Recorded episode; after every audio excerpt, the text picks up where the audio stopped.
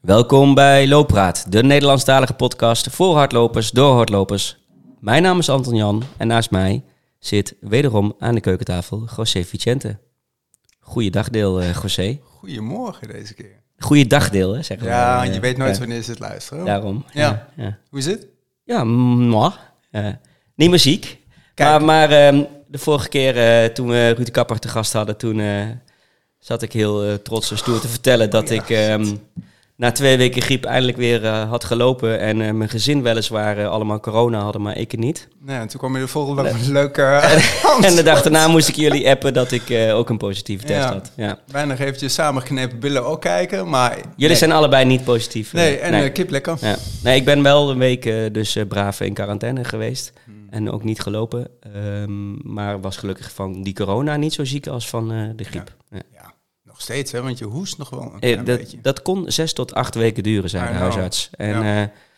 ja, ja dat, eh, dat, het gaat richting de zes weken. Dus Ja. eh, Maar de neus de goede kant op. de neus de goede kant op. En zometeen... Carnaval komt eraan. Ja! ja, ja, Ta, ta, ja. ta, ta. Dus eh, we, nemen nu nog een aflevering op. En dan de volgende is na carnaval. En dan zal ik alles vertellen over of de 11 kilometer op zaterdagochtend dit keer wel eh, Om 11 uur 11, toch? om 11 over 11 op En zaterdag. ook 11 seconden? Eh, ja, dat ligt een beetje aan hoe scherp we zijn dan. Want we beginnen met de 11, ke- of met de 11 kilometer op carnavals eh, zaterdag. Beginnen we, beginnen we met startbier in plaats van met finishbier. Ehm, speciaal merk? eh, ja, bij de Achterse Kluis op de grens van België eh, met Nederland, onder Valkenswaard. Daar gaan we naar de paters van de Achterse Kluis. Oh, neem er eentje mee. nu, ze er nog zitten, want, want eh, het gaat helaas stoppen. Het is een trappistenbier, Achels, eh Achels bier. En je mag jezelf alleen trappist noemen als het bier wordt gebrouwen binnen de muren van de klooster en er een monnik bij betrokken is. En alleen de monniken zijn eh, ja, eh, oud en overleden en eh, het gaat stoppen helaas. Oh, maar ik zal er eentje voor je nemen. Graag. Een ja. Achels, Achels biertje. Ja. Leuk. En jij? Lekker aan het lopen? Januari was echt een topmaand. Ja? Dry January? Ja, hè? nee, ja, Ja? dat is voor mij niet belangrijk, maar nee, het hardlopen. Ik ben eh, van, eh, van nul, echt letterlijk nul, december, naar, eh, ja, ik begon met 60, toen 80, twee keer 90. Dus, Het gaat niet om de kwantiteit, hè? Het gaat om de kwaliteit, José. ja, zeker, maar als ik veel loop, dan voel ik me ook weer beter. Beter. Ja. Ik heb nog wel last van mijn hiel, maar het lijkt alsof dat steeds minder en minder wordt. Ja, Check. kan ook in de kop zitten, hè? dat Ja. ik alleen maar gewoon positief denk en het negatieve wegwimpel. Ja, en ik heb Mm. maar één schoen waar ik op loop. Dus ik doe geen rare da- dingetjes meer. Met En wat doe je dan met die andere voet? Gewoon bloten. En, ja, Ja? ja, en dat Ja. loopt veel beter. Ja. Zal maar doorgaan naar Oh, ik moet echt één iets, Ja, heel, iets heel slechts en gemeen Oh. van mij zeggen. Nou, vooruit. De, de, de- er staat een eh, serie op Netflix. Het is niet mijn kijktip, want ik vind het niet zo heel best. Hmm. Human, Human Limits of zo, of Human nog wat. En Ik daar zit ook, een, eh, daar zit ook Ja. een, eh, een, een, eh, een vrouw in die meedoet met de Marathon de Sabelen. Met Mm. één been. En een vriend van mij tipte mij erop, waarop ik meteen zei van ja, dan kun je ook maar in één schoen zand krijgen. Ze. Terwijl dat natuurlijk het allerergste is van de Marathon de Sabelen. Maar eh, Ze is uitgevallen. ze, is, het, ze heeft het Ja. niet gered. Nee. Nee. En het is ook helemaal niet zo'n hele goede serie. Dus Nee. eh, geen kijktip. Mm, hey, maar we hebben wel een hele mooie gast. zo, ja. En, en aangezien eh, eh, onze gast voor jou een hele goede bekende is, Zeker. zou ik eh, van de gelegenheid gebruik willen maken om eh, te vragen of jij onze gast van vandaag wil voorstellen. Jazeker wel, Ja. dat is eh Marjolein Bill. En Marjolein is eh, mijn trainster geweest vanaf 2016 geloof ik. Ja, zou goed kunnen. Ja. Op de ultra's. Eh, ze heeft dus een hele lange lijst ook aan ultra's gelopen, rond de Tour de Géant. Maar ook eh Transcan Canaria en dan 360. eh, en dat is 265 kilometer. En zo gaat dat maar door en door en door. Maar daarnaast is ze natuurlijk ook een hele goede trainster. En ik heb hele mooie successen met haar behaald eh, voor mezelf. Geen podium, maar wel iets waar ik heel trots op ben. En waar ze nu heel erg mee bezig is, ook sinds 2004, of veel langer eigenlijk wel, hoe lang wel niet, met de canicross. En dat houdt in dat je rent samen met honden. Ja, en veel Afijn. meer dan alleen rennen, heb, Ja. heb ik begrepen. Maar daar gaan we het zeker al eh, over Ja. hebben. Het is, Ja. het is lopen met honden, maar ook allerlei andere dingen. Ja, Ja. dus zeer interessante gast. Eh, en eh, ja, wij beginnen dan altijd met introductie. Hè? Met de introductievraag. Ja. Ja. Wanneer ben jij begonnen met hardlopen? Hoe is het allemaal zo begonnen? Ja, eigenlijk ehm, ben ik eh, in het hardlopen terechtgekomen toen ik ging trainen voor, ehm, ja, voor, voor mijn triathlons eigenlijk. Eh, het is zo gekomen, ik heb vroeger heel veel gezwommen. Eh, dus dat was vroeger toen ik jong was, mijn hoofdsport, wedstrijdzwemmen, waterpolo. Eh, dus ja, ik sport wel al mijn leven heel erg veel. Ehm, toen, toen ik ging studeren in Utrecht, toen ben ik bij studenten Alpenclubs aangesloten ehm, geweest. Klimmen. Ja, Ja. met klimmen. En eigenlijk zit de bergen ook al sinds de jeugd eh, in mijn bloed. Want als mijn ouders me meenamen op skivakantie, dan eh, dacht ik, joehoe, hier wil ik blijven. Ehm, maar natuurlijk kon dat niet, dus ik ging altijd liever op, eh, eh, op wintersport dan op zomervakantie naar het strand. En ja, zod- zodra, zodra ik afgestudeerd was, of in ieder geval afgestudeerd was van mijn middelbare school, Ja, en op mezelf ging wonen, toen dacht ik, ja, ik, ik wil eigenlijk iets meer met dat gevoel van de bergen doen. Dus toen ben ik heel veel gaan klimmen. Eh, dus ik was bijna elke dag wel in een klimhal in Utrecht of in Amsterdam te vinden. En zo eh, ben ik eigenlijk via mijn klimverenigingen heel veel in de Ardennen eh, gekomen. En ik ja, rende toen wel af en toe wat voor mijn conditie, maar niet om bepaalde doel, doelen te halen. Ja, ik heb zo zoals hier in Zaandam ook wel dam tot dam lopen een keer gelopen, maar dat was meer gewoon omdat je Omdat deed. bent Ja, en iedereen, het deed. Ja. Maar je kan niet zeggen dat daar mijn loopcarrière echt begonnen is. Dat is begonnen omdat ik via het klimmen, me, eh, toen een ex-vriend van mij ook heel veel wielrende. En toen ging ik met hem veel wielrennen. En het zwemmen, ja, deed ik zo af en toe ook Ja. nog steeds. Ja. Eh, en toen is eigenlijk, dacht ik van ja, ik ben niet super goed in dingen, maar wel best wel goed in de lange afstanden van alles. Misschien moet ik het lopen er eens bij pakken. En toen is het triathlonwereldje ehm, eigenlijk opgeplopt bij mij. En daar ben ik toen heel fanatiek in geweest. Ehm, Wanneer was dat, het triathlon? Was het 2000? en- Ja, dat was... Moet ik even goed nadenken hoor. Ehm, dat is denk ik echt voor de tijd dat ik... Of, dat is voor de tijd dat ik echt ging trailrunnen. Dus dat is al zeker... 2009? Ja, 2008, 2009 inderdaad wat, eh, wat wedstrijden zijn, eh, zijn geweest. Toen en jij, een ook, toen jij ook nog José. eh, ja. Eh, nee, ik ben gestopt in 2003 vanaf 1987. Ja, sorry. Ja. Ja, Ja, Ja. 87 was ik twee, dus dan zal ik nog ja niet veel nee, gedaan hebben. I know, maar- toen was ik Jij bent van 17. 1970, toch? Want Eh, dat is vandaag aflevering 70, hè? Dat vond jij Ja, weer je mooi, hebt hè? hem te pakken. Vond jij weer mooi. De Ja. brug, ja. De, Ja, de, de, de- dat vond ik fantastisch. Ja, 70. Ja. Ja, ja. leuk. Ja, dus Ehm, eh, triathlon. ja, hele mooie races daarin gedaan. Eh, en zo is eigenlijk de combinatie een beetje gekomen via mijn triathlonvereniging weer.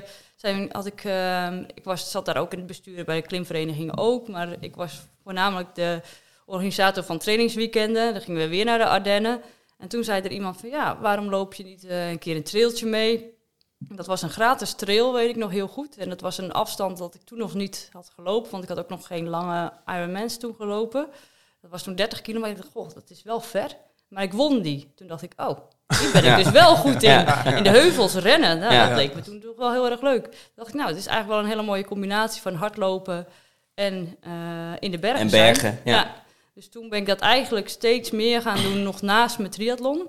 Eh, ja, en op een gegeven moment werd het alle twee zo fanatiek en zoveel trainen eigenlijk, dat ik toch een beetje een keuze moest maken. Dus toen heb ik toch meer de kant, omdat daar echt mijn passie lag, Ja, eh, voor de trailrunning. trail en, en ja. in, in combinatie met bergen dan vooral. Ja. Ja. Ja.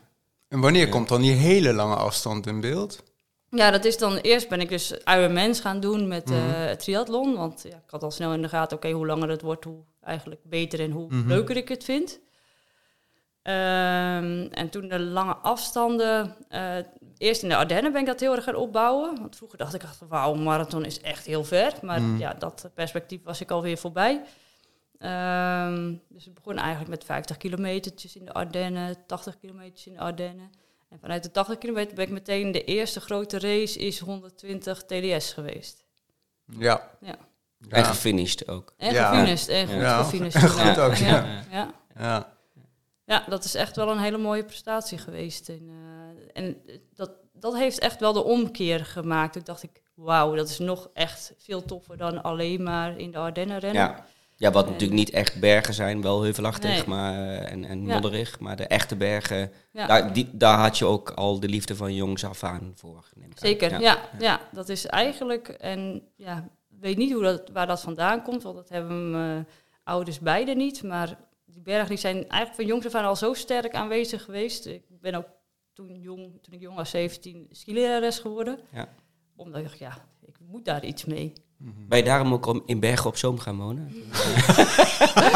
Nou, je zou bijna denken. Ja. Ze hebben daar wel wat heuveltjes, Ja. wel eh, iets te weinig heuveltjes, maar dat was wel een hele mooie tijd. Want dan heb je wel een heel mooi bos waar je lekker kan crossen en Ja. eh, later ook met de honden heerlijk eh, Ja. kon rennen, zeker. En dan speaking over bergen, dan, eh, hè, dan heb je dus de bergen in Spanje, Transgran Canaria gelopen, natuurlijk genoeg bergen gezien, ook prachtige omgeving. Ja. Maar ook Italië, hè, dan pak even de Tour de Gian erbij. eh, Ja. en volgens mij ook wel echt wel een groot favoriet van jou. En natuurlijk ook UTMB, eh, die je in 2015 geloof ik Ja. gelopen hebt. Ja.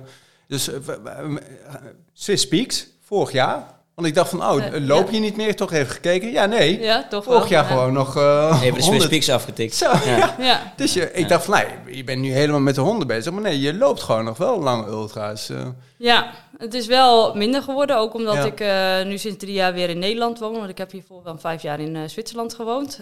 En ehm, ik moet wel zeggen dat ik het gewoon in Nederland, het vlakkere lopen, minder leuk vind. En uh, monotomer natuurlijk dan eh, de bergen. Dus, maar als ik in de bergen ben, dan leef ik weer helemaal op. En dan kan ik... Ja. Ik heb wel het geluk dat ik relatief veel duur in me heb. Dus als ik dan in de bergen ben, kan ik meteen wel eigenlijk heel lang lopen. Ehm, dus wat ik heb gedaan, ik heb gewoon een aantal weekenden ben ik eh, eh, met de trein naar de bergen gegaan. Twee Mhm. weekenden. Daar gewoon het hele weekend getrild in de bergen. Het eerste weekend dacht ik van, oh ja, dit is best brak. En dan echt Ja, de hele nacht wennen. door. Ja. Hè, en dan af en toe een paar uurtjes getukt in het bos. En dan weer verder gelopen. Ja. Dus echt met niks eh, erheen gegaan en eh, ook eh, ja, dan met niks terug. Zeg maar. en ehm, ja, met mooie herinneringen dat natuurlijk wel. ja. En eh, zo heb ik eigenlijk toen die Swiss Peaks gelopen. En dan merkte ik al dat het tweede weekend toen ik in de bergen was van, oh ja, nou voel ik me weer Dan komt hij weer terug. Ja, komt hij weer terug. ja. En dat zit er dan toch wel in je. Toch als je een, en moet wel zeggen, lange afstanden, dat is natuurlijk ook heel veel mentaal. Ja. ja. Ehm, dus dat, ja, Want- kan je want- zeker trainen.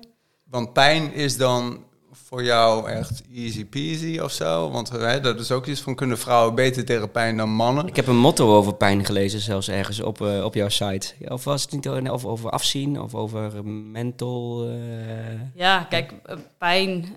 Weet je, pijn kan je best wel. Het is sowieso wel een emotie. Hè? Je kan er zeker een deel van eh, uitschakelen. En, ehm, maar je moet zeker weten hoe je ermee om moet gaan. Als je pijn hebt en dan zit je ook misschien nog laag in je energie, dan gaat het vaak de verkeerde kant op. Dus dan moet je echt denken van oké, nu moet ik ehm, daar iets mee. Misschien even pauze nemen, even goed voeding tot me nemen, goed drinken. En natuurlijk weet je, er zijn pijntjes en er zijn echt hele grote blessures. Ehm, als je natuurlijk echt een, eh, ik zeg maar wat, iets afgescheurd hebt, dan wordt het natuurlijk wel heel lastig. Ja. Maar blaren of schuurplekken of eh, stramheid in de spieren, ja, je weet dat je dat krijgt. Dus Ja. dat hoort erbij. Ja, Want je hebt een achtergrond in fysiotherapie en in voeding, hè? Ja ik Ja. ben eh, eh, fysiotherapeute en... Dus je eh, weet eigenlijk ook waarschijnlijk heel goed wat er gebeurt tijdens zo'n... Ja, ik weet niet of Ja. dat een voordeel is. Ja. Ook al zie je Ja. toch best wel veel fysiotherapeuten ook in de trailrunning. Zitten er hier twee aan tafel, hè? Ja. Ja, ja, nou ja, geen visio, maar... Ja, eh, nee, nee, maar- ik bedoel Thomas, Ja. Huub Ja. van Noorden, Ja. eh, et cetera, et cetera. Het Ja. zijn allemaal wel fysio's, ja. Ja. Terug naar de vraag, ja. Ja, dus eh, ja, goed. Je eh, weet zeker wel wat er in het lichaam gebeurt. Ook al eh, heb ik dan collega's die heel erg bedenkelijk kijken van... hm, is dat nou wel goed voor je lichaam, weet je wel. Maar ik denk als je het ja, zelf kan handelen... en als je ook goed voor jezelf zorgt... Hè, want dat is wel een hele belangrijke factor rondom... dan is dat niet per se een schadelijk iets voor ook later of wat dan ook. Nee. En goed, je moet ook niet ehm 20 ultra's in een jaar plannen. Dat gaat natuurlijk niet werken. Oh, jammer. Wat zeg je? Oh, jammer. Ja. Eh, eh, voeding, we hebben er ook dadelijk een vraag over trouwens, maar eh, we moesten er toevallig ook van, van de week aan denken eh, toen eh, ook een voormalig loopgast eh, ehm, in Costa Rica deed hij mee, Peter van Oh, der Zon. Peter van der Zon, Eh, ook, ja, eh, ja. moest uitstappen helaas met, eh, met maagproblemen. Ze zeggen het ook wel eens, de ultra heeft twee vijanden, de maag en het hoofd, zeg maar. Ja, zeker. Was jij toen, toen jij zelf naar die trails en naar die ultra's ging, had je toen meteen je eigen methode van dit werkt voor mij en dit zou, dit zou iedereen moeten doen? Of heb je dat maar een beetje uitgevonden? Nee, het is Ja. natuurlijk ook heel veel... Kijk, je hebt heel veel individuele verschillen. Niemand is hetzelfde. Dus je, maar het is wel heel belangrijk dat je met voeding gaat trainen. Je kan niet van, van je lichaam verwachten dat je, ehm, als je er niet mee traint, ook doet in een wedstrijd eventjes. Nee. Ehm, en dan heb ik nog best wel gevoelige darmen. Ik kan ook niet, eh, ik moet wel echt uitkijken wat ik eet. Ehm, maar het is wel gewoon hoe langer de afstand wordt, hoe meer je, meer je naar een normaal voedingspatroon weer gaat. Want je redt het dan niet als je alleen maar vloeibaar gaat. Alleen met jelletjes en, jelletjes poedertjes. en poedertjes. Dan, Nee. eh, je, je hersenen hebben toch een bepaald signaal, krijgen ze door. Eh, dat, dat je ook echt iets werkelijk slikt, doorslikt. En eh, in, je, eh, in je maag en in je darmen terechtkomt. En als het vloeibaar is, ja, dan zijpelt dat er heel makkelijk doorheen. En dan krijg je eigenlijk vanuit de reflex, vanuit je, al je slikreflex, krijg je niet terug naar je hersenen van, oh joh, we hebben wat voeding binnen. Dus die slaan alleen maar Oh ja, continu serieus? Ja? alarm Ja. bellen van joh, je hebt niet genoeg voeding binnen. Dus dan gaat het mentaal steeds slechter. Want je kan dat echt niet los van elkaar zien. Je, eh, je, je maag en je darmen en je hersenen. Dat werkt allemaal samen. Dus als je dan eh, gewoon te weinig voeding voor je hersenen eh, binnenkrijgt, dan ga je op een gegeven moment gaan die een alarmbel slaan van joh, joh, stop er eens even mee. Ja. En dat wordt dan zo sterk, dan moet je ook echt uitstappen. En natuurlijk daarnaast vloeibaar ehm, zorgt ook dat de darmen niet heel erg gaan werken. Dus die staan eigenlijk stil. En je krijgt dan heel vaak eh, darmproblemen Last of maagproblemen. Ja. Ja. Terwijl, terwijl dat vloeibaar is natuurlijk met name ook dat het perfect is afgemeten waarschijnlijk. Je krijgt precies de juiste hoeveelheid koolhydraten. Ja, tenminste als je het, Ja. als je het eh, goed serieus voorbereidt. Ja. Wat, wat die marathonlopers bijvoorbeeld ook doen. En daar kan het waarschijnlijk beter, omdat dat niet die hele lange tijd... Ja, en die, precies. eh, Precies. Kijk, Ja. marathonafstand kan je prima op jelletjes en op vloeibaar. Hè? Dan, Ja. dan hebben we het over eh, drie, vier uur. Ja, Ehm, dus dat- sommige dat mensen twee, prima. maar dat zijn er maar heel weinig. Ja, sommige mensen twee, oké. Ik hoor niet bij diegene, Nee, maar eh, nee. ja, sommige mensen kunnen dat twee. Maar goed, dat is nog echt wel een kort Ja. tijdbestek. Hè? Maar Ja. ik heb het echt over als je een, een dag of langer moet lopen. Ja, dan wordt het echt een serieus eh, probleem als je alleen maar op vloeibaar gaat. En wat, wat ik zelfs doe, wordt het een, eh, een 300 kilometer of een 250. Ik ga dan steeds meer naar mijn normaal. Dus zeker, ik eet zelfs dan pizza's. En normaal Ja, ook, ja. ook Ja. normaal in qua type voeding, maar waarschijnlijk ook gewoon het... Normaal zou ik nu avondeten, normaal zou ik nu... Ja, lunchen, alleen dan natuurlijk eh, wel veel meer. uh, alleen dan wel in veel meer brokjes verdeeld. Dus het is, je moet continu wel aanvullen. En ik neem zeker ook af en toe wel eens eh eh, jelletjes tussendoor. Eh, alleen dat doe ik eigenlijk uit nood als ik merk, oh ja, zit, nou Ja, heb ik echt even te weinig eh, ja. energie. Nou moet ik, eh, ehm, ja, moet ik dus aanvullen met wat gel. En natuurlijk eet ik veel meer suikers tijdens zo'n race dan dat ik in het dagelijks leven doe. Het zou niet goed zijn als ik dat eh, Nee. elke dag zou eten. Ja, wa- wat ik toevallig hè, ook een cliënt van mij die lag op de tafel en die vond het ook wel interessant om te weten van ja, want je hebt het nu over normaal. Ehm, bedoel je dan normaal gewoon het normale eten of het normale patroon? Of wat, wat is dan normaal eigenlijk? Hoe verwoord je dat? Ik begrijp het wel, maar misschien Ja. dat de luisteraar denkt niet van ja, maar wat is dan normaal? Doe ik het goed? Ja, dat, dat snap ik wel. Het is meer in het type voeding normaal. Ja. Natuurlijk, het patroon wordt verstoord omdat je ook bijvoorbeeld de nacht door moet rennen. Dus Ja. je, en je moet veel meer En voeding tot je, Ja. ja. veel meer voeding tot je nemen. En het is veel meer uitgesproken, want het, het lukt je niet om bijvoorbeeld een hele pizza in één keer Nee. op te eten. Dus dan neem je een aantal eh, stukken en dat zou je normaal eh, s s'avonds bijvoorbeeld wel nemen. Mhm. Alleen in normaal bedoel ik inderdaad het type soort voeding. Dus je eh, neemt veel meer dingen die je ook koud. Dus misschien eh mueslibollen, ehm, st- dus stukken pizza, maar ook ehm, ik eet dan ook veel dropjes ergens waar zout in zit. Want zouten, dat, dat verlies je ongemerkt echt heel veel. En natuurlijk probeer je dat wel op te vangen met, ehm, met het drinken. Maar je kan het bijna niet aanvullen. Hetzelfde geldt eigenlijk voor het energie. Als je meer, meer dan 100 kilometer loopt, je kan het gewoon niet, je kan het nooit bijeten. Dus je gaat altijd in je reserve en je zal altijd op vetverbranding gaan lopen. Ja. Ehm, alleen je wil dat wel zo lang mogelijk goed houden. Hè? Want, ja. En ook zo snel mogelijk eigenlijk met het voeding beginnen als je aan het lopen bent. Want anders gaat je maag al meteen krimpen. En dan eh, krijg je ook weer heel moeilijk voeding binnen. En dat heb ik in het begin veel fouten meegemaakt. Dat ik te laat begon eh, met eten Met tijdens zo'n ja. zo'n race. Omdat ik dacht van ja, ik heb een heel stevig ontbijt genomen. Ik ga, eh, als je dan een start in de ochtend. Ik start nu, Nou, dan kan ik wel het eerste anderhalf uur eh, zonder voeding. Maar dat is dus een fout, want dan Ja. is die leeg. Ben je eigenlijk al helemaal leeg. Ja, en dan is het te laat als je dan alsnog gaat bij eh, Ja, eten. maar je Ja. moet zien dat je eigenlijk in je lichaam, als je helemaal gevuld bent, heb je een, een voorraad van 90 minuten aan glycogeen in je lichaam. Dat is een voorraad aan energie. eh, waar je eh, relatief snel op kan rennen. Dat is je snelle energie. Ja. En daarna st- stap je over op vetverbranding. Is niet erg tijdens zo'n ultra. Eh, maar ook dat moet je wel weer trainen. Ja. Dus het stukje... Dat je die vet als brandstof kunt gebruiken. Ja, dus, en ook, de, ook, Ja. ook die overgang. Dus de Ja. enerzijds moet je trainen dat je kan eten tijdens eh, zo- zo'n race. Dus vooral oefenen met voeding. Oké, hoeveel voeding? Wat kan ik verdragen? Want ik kan jelletjes ook niet goed verdragen. Dus ik moest ook in andere dingen gaan zoeken. Ehm, en, en natuurlijk van, oké, hoe vaak eh, neem ik dat en kan ik dat aan? Want je lichaam kan ook maar een bepaald aantal koolhydraten per uur opnemen. Dus het is heel leuk als ze gaan producten gaan verzinnen waar nog meer koolhydraten in zit. Ja, je kan het tot je nemen, maar als je lichaam dat niet op kan nemen, kan je er ook juist weer klachten van gaan krijgen. Ja.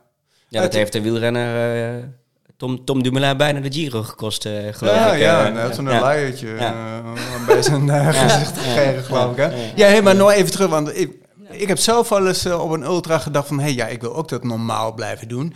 En ik, ik zag toen een keer bij een ultra dat iemand een avocado bij zich had. Toen dacht ik, oh, dat moet ik een keer proberen. Toen heb ik die avocado gehalveerd, pit eruit natuurlijk, hoef je dat dan niet meer te doen. En dan had ik dat met, met zout besprenkeld. En dacht van, heb ik dat ook alvast naar binnen? En gewoon een koude pizza eh, die ik de dag van tevoren had eh, besteld. Ook in, eh, in aluminiumfolie. En gewoon meenemen of gewoon eten. En het werkt gewoon perfect. Ja, ik neem heel vaak ook pannenkoeken met, met spek of met, met kaas. Ja. Ehm, en ehm ja, ik- mueslibollen is wel een beetje droog, maar er zitten toch ook wat nootjes in. Maar die vezels kan nog wel eens een probleem zijn bij Ja, sommigen, toch? Ja. Zeker, en dat heb ik zelf ook, dus ik moet daar zeker niet te veel. Eh, Wat ik ook heel vaak doe, is zelf cake maken met wat noten en gedroogde vruchten erin. Dat werkt voor mij ook heel goed, want cake is best wel een makkelijke substantie om eh, Ja. tot je te nemen. Ja.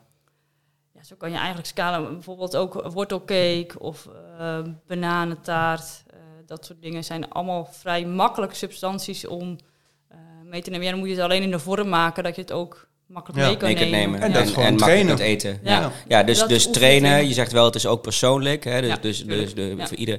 Z- Zijn er dingen die niemand moet eten tijdens een ultra? Ja, Spacecake. Space nou ja, te Nou, ik krijg je runners high, hè? Kijk, te veel vezels gaat op een gegeven moment gaat je de kop kosten. En te veel vet, eh, ga- Vet ook gaat wel, ook. eh, ja. Dus weet je, we hebben die het hele over, pizza dus. eh, Nee. nee, we hebben Nee. het over pizza. Goed, maar eh, als je het in één keer die hele pizza binnen, dan kan je echt wel wat, wat zuur krijgen. Ja. Ehm, dus je moet dat wel met mate verdelen.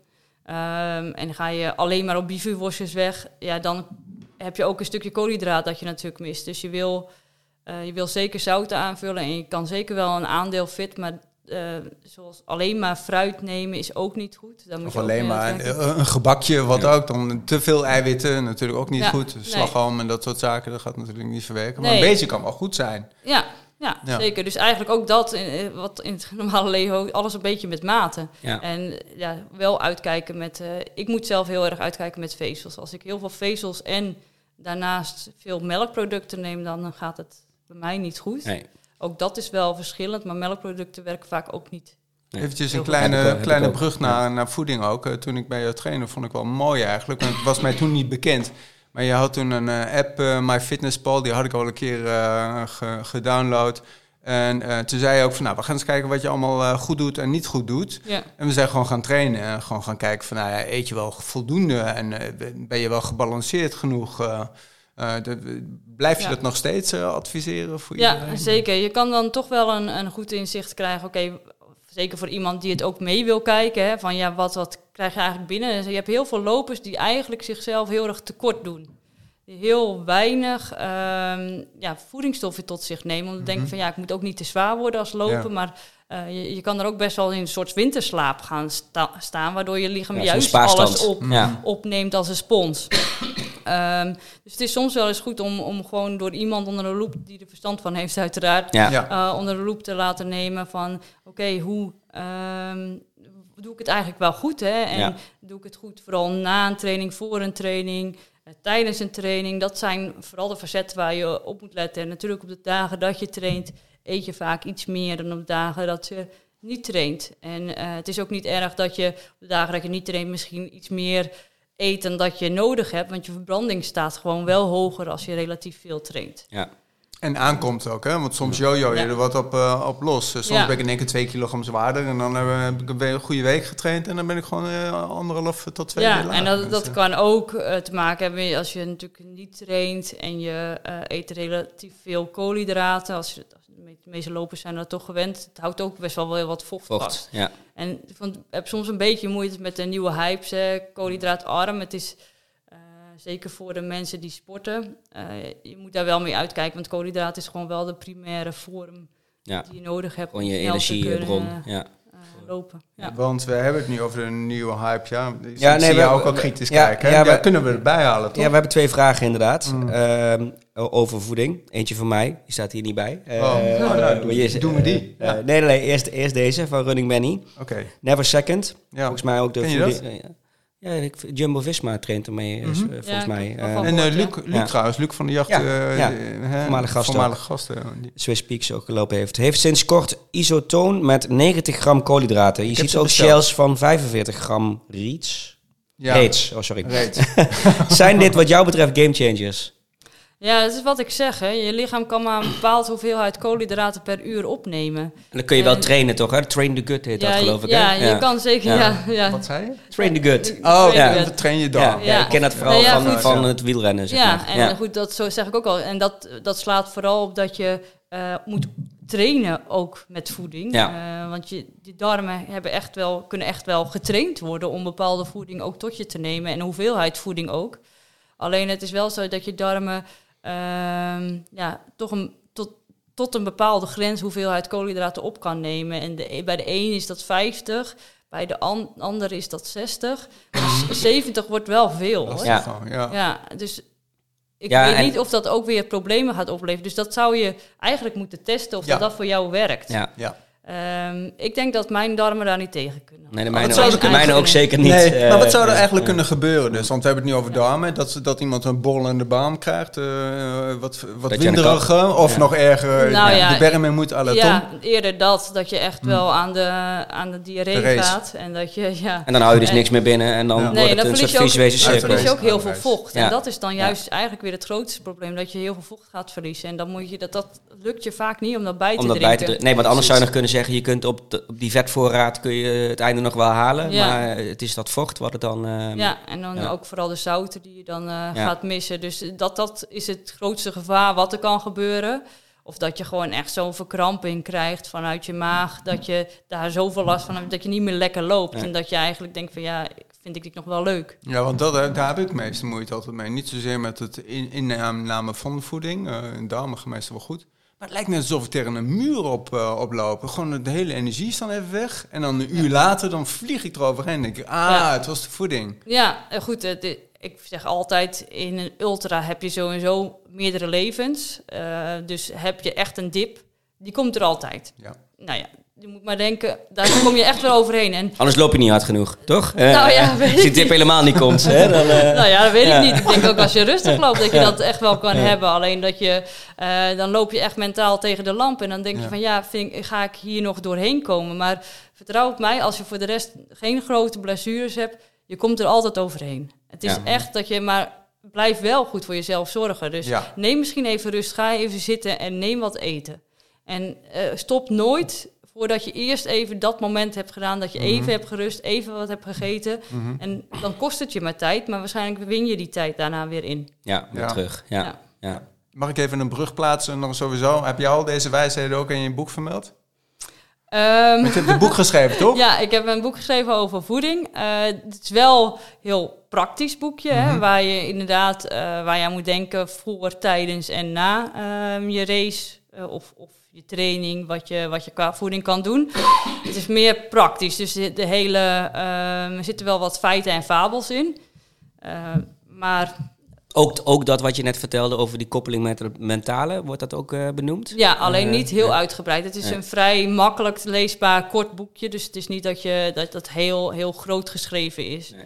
En ehm, ik denk dat ook bij iedereen dat er weer een bepaald persoonlijk is. Hè, dat ik iemand daar bijvoorbeeld met coaching of uh, dan coach ik bijvoorbeeld iemand ook heel erg individueel en niet via schema's die ik bij iedereen neerleg.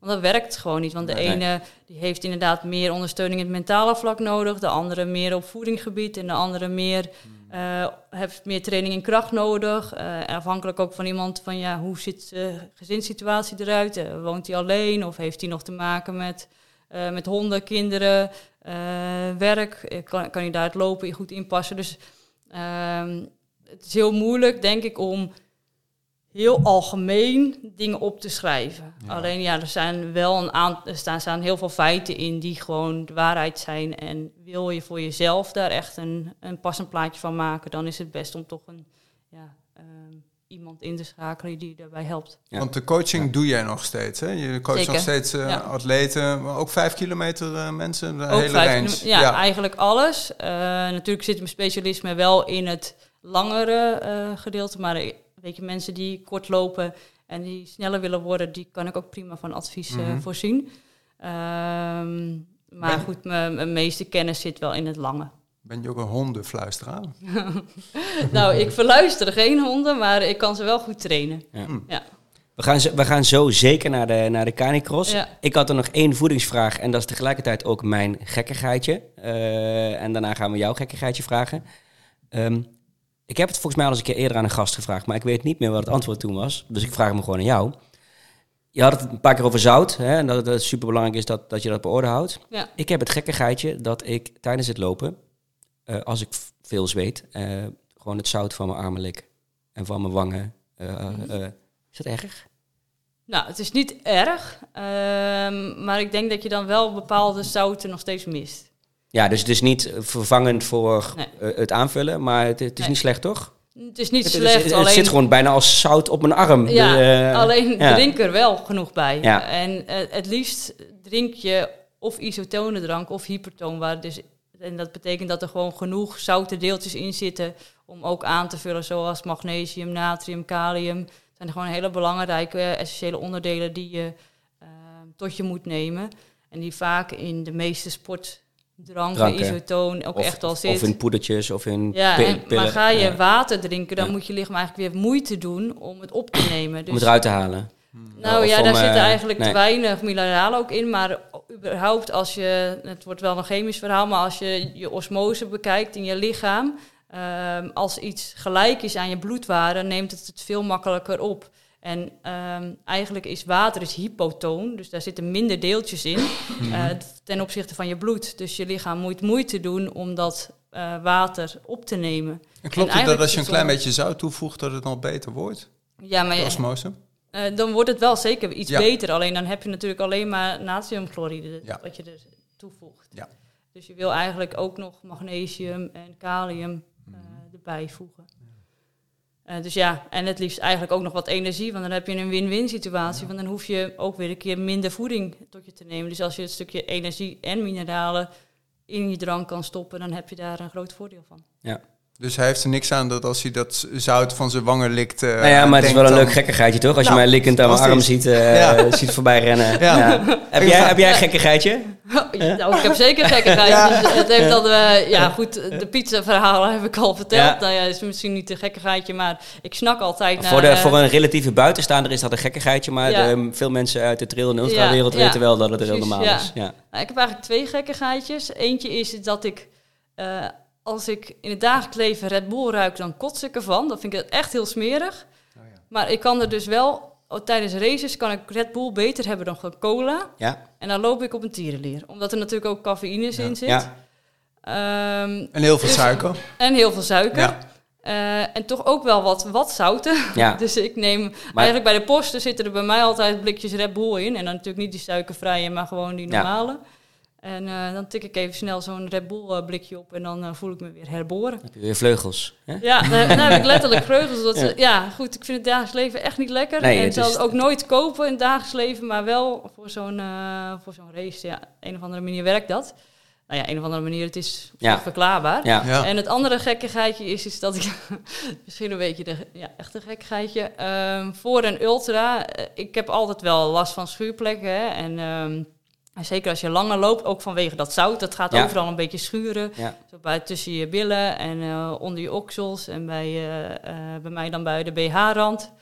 Dus ik, ik tape me van tevoren. Tegenwoordig tape ik me allemaal helemaal vol. Eh, en zelfs eh, tape ik dus eigenlijk bij mijn bilnaad ook. Zet ik ook twee tapejes. eh, Dat vind ik voor iemand met jouw achternaam een heel mooi gekkigheidje. Ja. nou ja, goed. En dat helpt wel. Want Ja. ja, ja als het eh, maar gaat schuren, dat is echt heel vervelend. Dat Ja. je dan, Ja. stel dat je moet plassen, dan doet dat Maar gewoon echt tape. De, Ja, ja. niet- De niet kinesiotape, toch? talkpoeder Ja, gewoon kinesiotape. Kinesiotape. Ja, dat heb ik Ja. geprobeerd, talkpoeder, maar dat gaat best wel doordat je ja, zweet, Wordt weet ik veel, wordt al ja. heel snel gaat dat weg. Ja. Ehm, natuurlijk plak ik niet mijn billen tegen elkaar aan, maar Nee. doe ik het gewoon Ja. aan twee kanten een eh, stripje. Eh, dus ja, goed, dat werkt bij mij wel. Ja, ik vind het een, eh, een heel mooi gekkigheidje. Prachtig. Ja, ja. Ik ben- ja.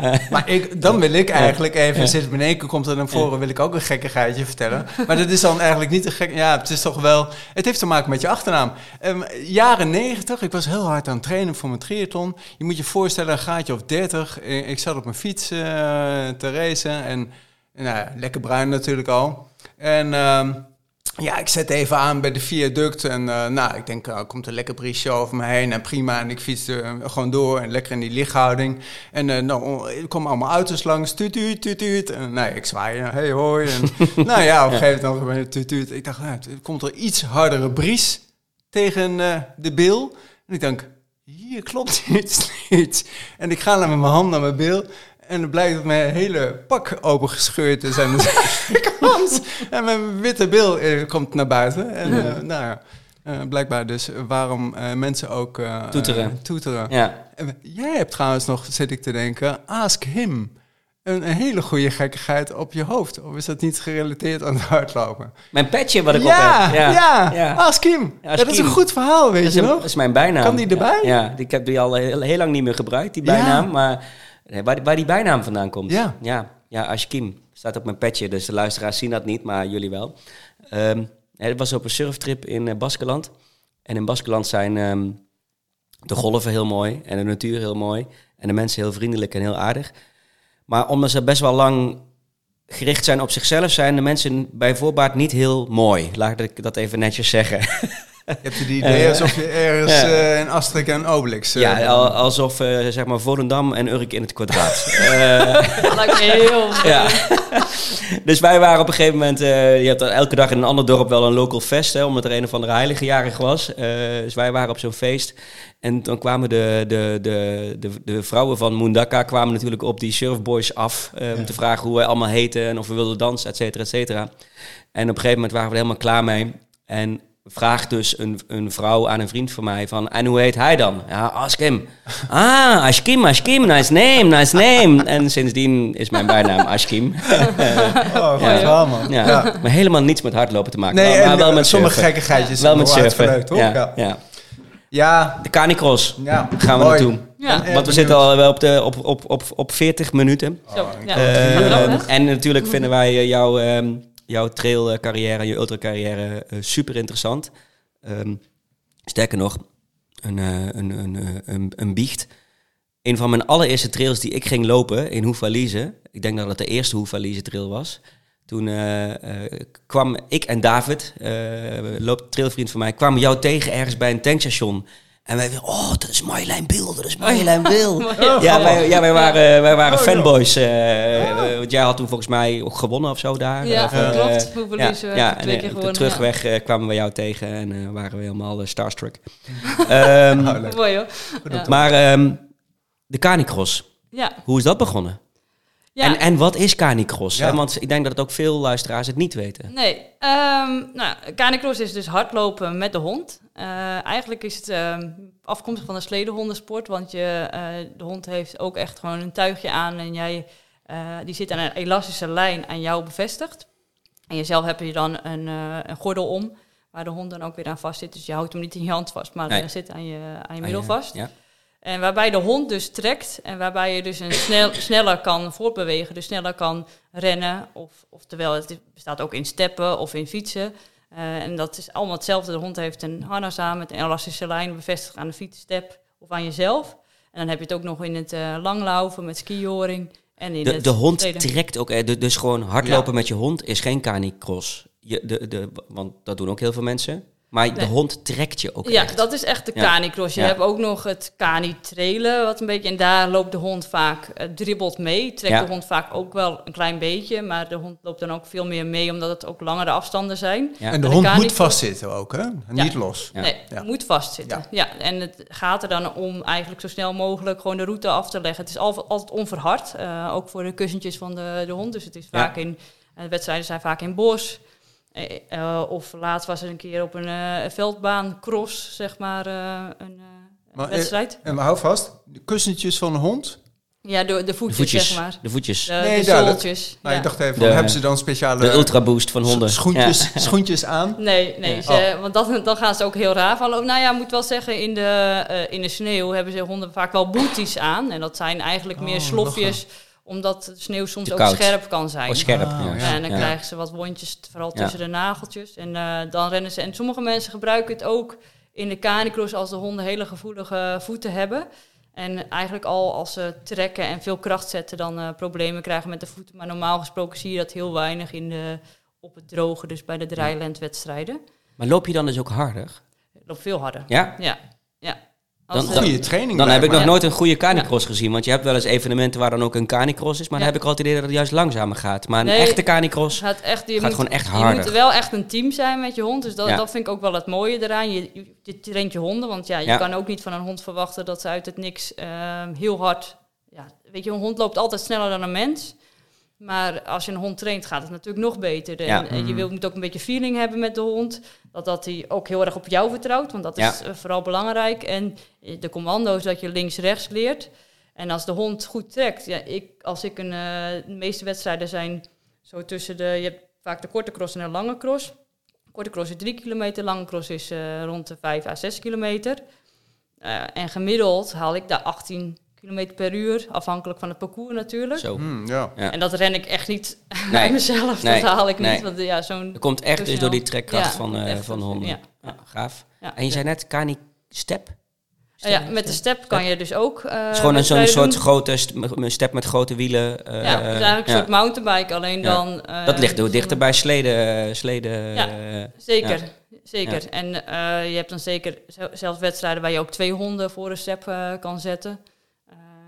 Eh, en je hebt karrenwedstrijden waar je dan weer vier honden... Dat komt allemaal weer wat meer dichter richting de, de sledehonden. Ja, dat lijkt Tak. een beetje op dat. eh, Toen ik dat zag, leek me een beetje op zo'n Romeins-achtig karretje waar je dan in zit. Oh ja, ja, ja. Ja, dan, ja. ja. ik zat er Ja. gelijk tegen een zwaard erbij, en Ja. eh, handen ervoor. En Ja. daar, daar gaat ze hoor. Ja, ja. ja. Ja, maar wa- wat is jouw voorkeur?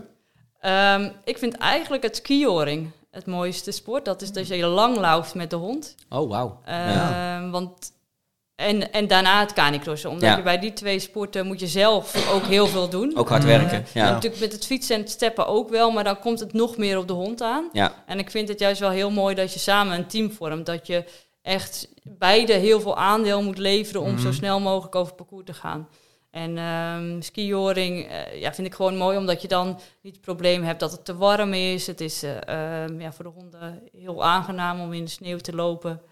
En, eh, ja, Hoe lang- sport. Hoe lang kan zo'n hond lopen? Is dat een uurtje en dan is hij wel tot zijn max? Of, eh, kijk, wat is is nou de afhankelijk wat je natuurlijk ook met de hond traint. Mhm. hè? Want ik, eh, ik heb ook wel cani-trails gedaan waarbij de hond ook flink heeft getrokken. En dat was Ja. dan 15 kilometer. Maar dat is voor mijn type hond, het hangt ook van je type hond af, wel ver. Ja, Kijk, je hebt natuurlijk huskies, die hebben best Die wel veel lang. van nature, veel uithoudingsvermogen. Ja. Alleen die gaan lange na niet zo snel als het type hond wat ik heb. Ik heb een kruising tussen Duitse staande Greyhound. Mhm. En bij een paar van mijn honden zit ook een klein beetje husky wel Greyhound is, is, in. Is eh, zo'n windhond. windhond, hè? Ja. Ook, eh, ja. renhond. ja, we ook maar. die races op die banen mee. eh, Ja, ja, Ja, ja. precies. En die kruising maakt dat een hond heel snel is, maar ook eh, vrij rustig van karakter. Dus een lieve, eh, een lieve huishonden. En de, Ja. de ehm, Duitse staande die zit is een jachthond, die ook heel graag wil leren en voor de baas wil werken. Ja. Ja. Eh, dus dat is een mooie combinatie, omdat je dan de hond ehm, ja,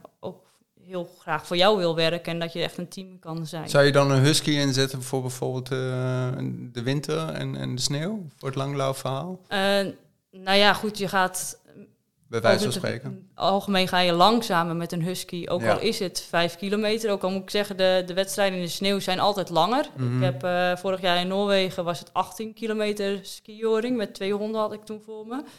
Ehm, maar in de sneeuw glijdt het natuurlijk makkelijk. Is voor de honden ook beter vol te houden. Dus dan Ja. als je met de honden 6 kilometer max traint. eh, in Nederland kan je zeker 8 kilometer in de sneeuw. Dus zo kan je het een beetje Ja. in verhouding zien dat je.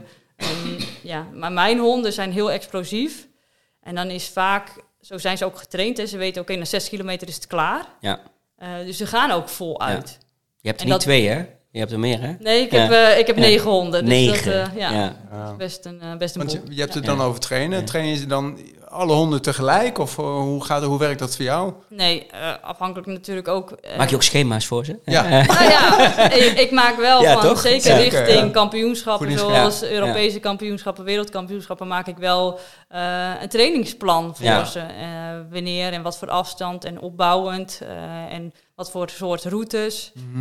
Eh, maar ik train ze heel veel individueel, ook al lopen ze bij mij wel af en toe in team. Ja. Eh, dus ik train ze heel vaak één op één. Ja. Dus dat ik ze, ehm, omdat ik dan ook de beste connectie met ze houd. En ik wil het Mhm. liefst dat al mijn honden ook goed kunnen leiden. Want eh, sommige roedels heb je ook echt wel leiderhonden en dan de honden die gewoon volgen. Ja. Maar bij mij kunnen ze in principe allemaal leiden. Ja. Omdat ik ze allemaal ook individueel heb getraind. Maar ik neem dan meestal eh, in mijn caddybusje passen er dan tegelijkertijd vijf. ja. In mijn camperbusje negen. Maar in- ik neem meestal mijn kleinere auto mee als ik ga trainen.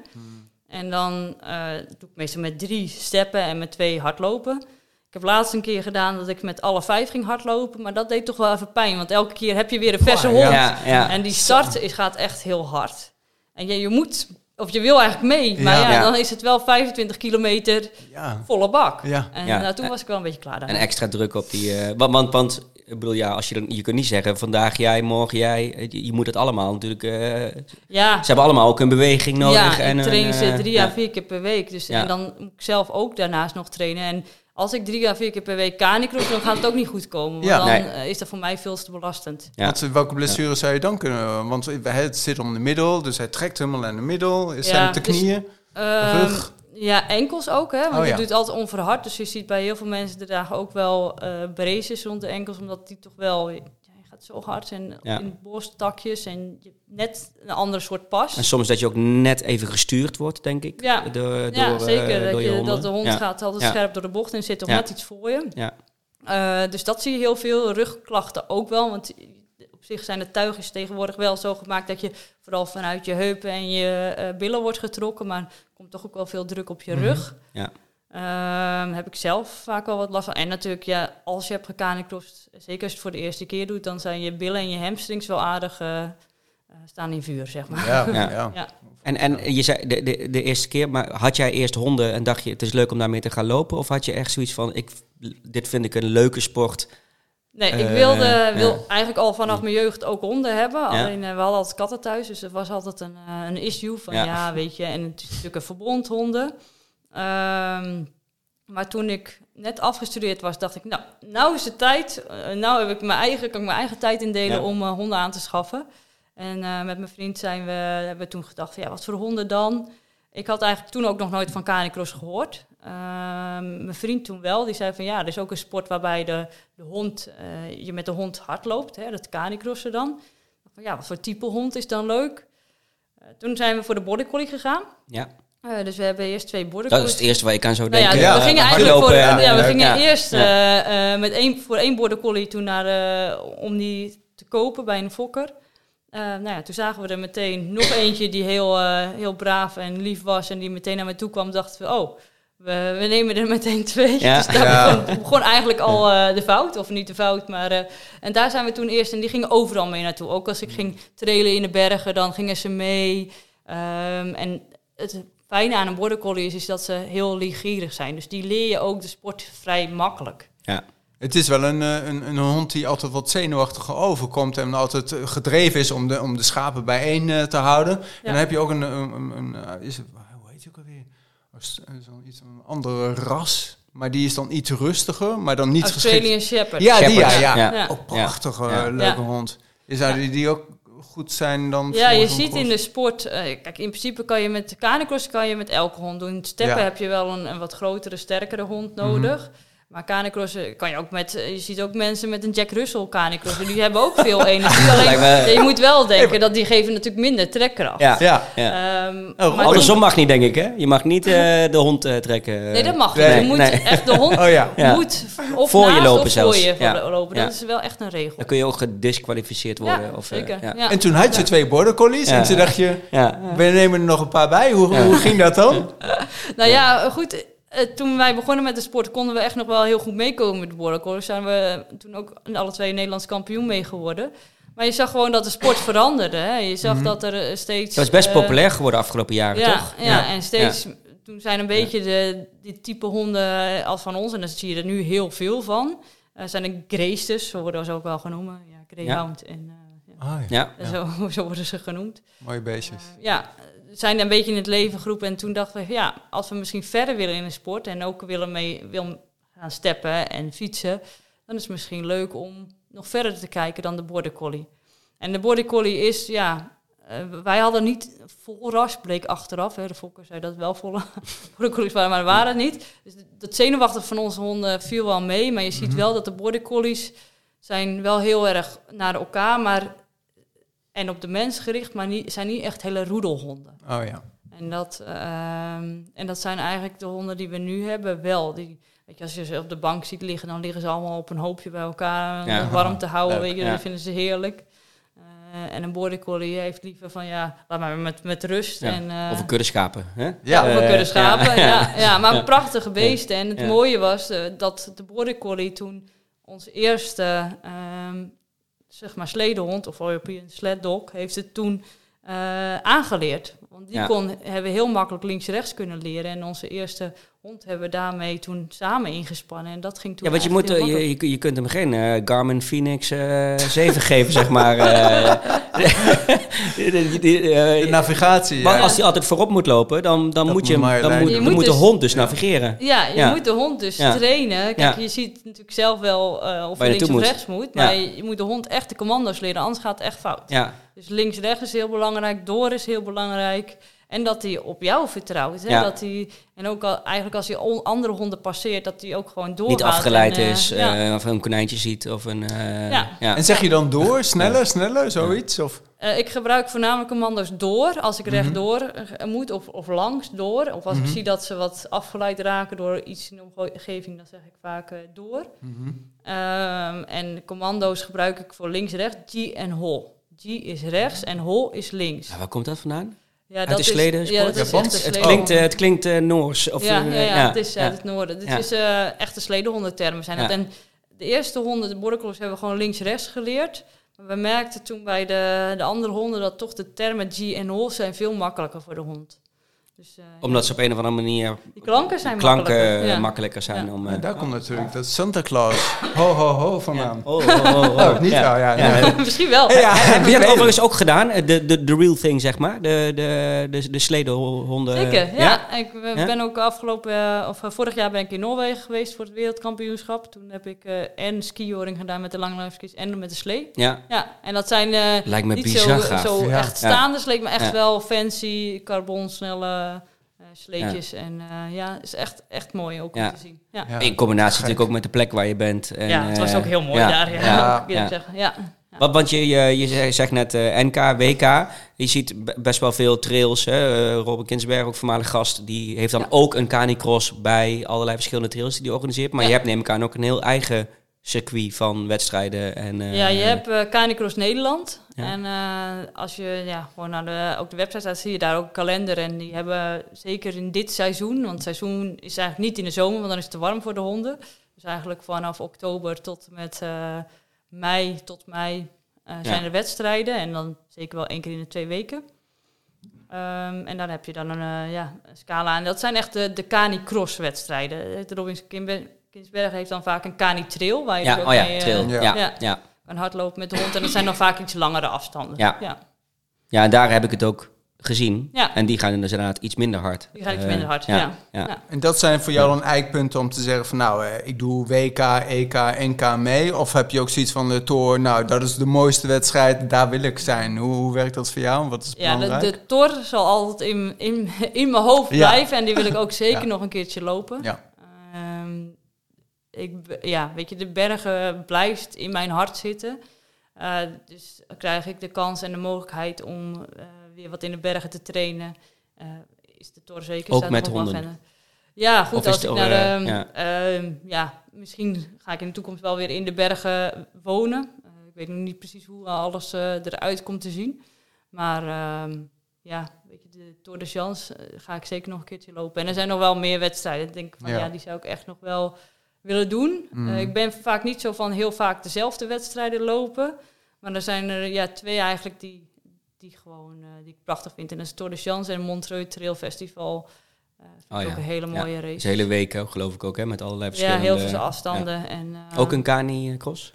Nee, dat Nee? hebben ze daar niet. Nee? Nee, nee. Want, denken. echt hooggebergte kan, kan- is het denk ik niet te doen voor een Nou. Voor de beesten? dat is, dat is een prachtige wedstrijd. Je hebt ook reddingshonden en dergelijke, die natuurlijk wel Nou, je hebt Trofee de. Montagne. En daar ga Ja. ik nu elk jaar naartoe. Dat is eigenlijk het mooie combinatie van het in het hooggebergte en de honden. Dat Ja. is een tiendaagse waar je elke dag ja, tussen de 6 en 8 kilometer met de hond rent. En echt een trail-etappe moet lopen. Dus echt wel serieus met de rotsen en weet ik veel. Alleen Mhm. daar is het wel fijn als je hond ook achter je kan. Dus als je naar Oh, beneden ja. gaat, Ja, dat, dat de hond in ieder geval Ja. minder hard trekt. Want naar beneden trekkend over rotsen ja en stenen... gevaarlijk voor allebei. Eh, Ik ja. vallen heel, heel Ja. veel mensen uit, omdat Ja. het gewoon ja, echt wel heftig is. Maar Ja. dat is zo prachtig. Dat is Ja. dan is in s- eigenlijk skigebieden. Hè. Dus het is in, eh, op 2000 meter hoogte, waardoor het kan in de zomer, omdat het dan s'morgens koel is. Ook al hebben ze afgelopen jaar de wedstrijden nog vroeger moeten laten plaatsvinden. Dus elke keer om 7 uur, half acht. Eh, omdat het toen best wel warm was. Maar ehm, ja, daar ga ik ook elk jaar naartoe. Ja. En dat, dat is? Dat is in Frankrijk. Ja. Eh, en dat is altijd, ja, het was altijd de eerste week van augustus, maar Mhm. deze keer is het voor mij de laatste week van augustus. Ja. En bij rondom Alp de West. ja. Twee vragen over, ehm over eh Canicross. Eentje van eh Fiat Mannetje. Die wil graag weten hoe je... Fiat? Fiat Mannetje, ja. Flat, flat mannetje toch? Is Nee, Fiat, Fiat, ja. Hè? Ja, ja, maakt niet uit. Mis- Misschien lopen met de auto. Eh, hoe krijg je de hond zover dat hij blijft trekken gaan? En welk tuigje gebruik jij en waarom? Ehm, nou ja, dat is ook trainen. Hè? Dus als Ja. je, je kan van een hond gewoon niet verwachten dat hij de eerste keer vijf kilometer gaat trekken. Nee. Dus eigenlijk moet je echt van één kilometer, twee kilometer opbouwen. En natuurlijk heel erg belonen van als die trekt. Maar elke hond die zal van nature uit, zal eigenlijk trekken aan de lijn. Wij leren eigenlijk honden allemaal af om te Ja, trekken ja. aan de lijn. Gewoon met de reguliere Ja, en puppycursus. de honden vinden dat echt heel erg leuk. En het handigste is als je begint met trainen, om dat eigenlijk met mensen te doen die een hond hebben die dat al doet. Hè. Dus er zijn best wel wat eh, groepjes met trainingen waar je kan aansluiten. Eh, je hebt een aantal trainers die dat, eh, die dat organiseren. En de honden die zien dan, oh, dat is leuk. En dan gaat het veel makkelijker dan als je het helemaal alleen doet. Zeker als de hond al wat ouder is. Hè. Als het vanuit puppy wordt geoefend, dan is dat, of puppy, je kan in principe beginnen met trainen vanaf één jaar en dan rustig opbouwen. Dus je moet echt niet eh, bij een paar maanden al gaan trainen, want het is best wel belastend voor de hond. Maar, ehm, eh, dus je moet het echt opbouwen en doen.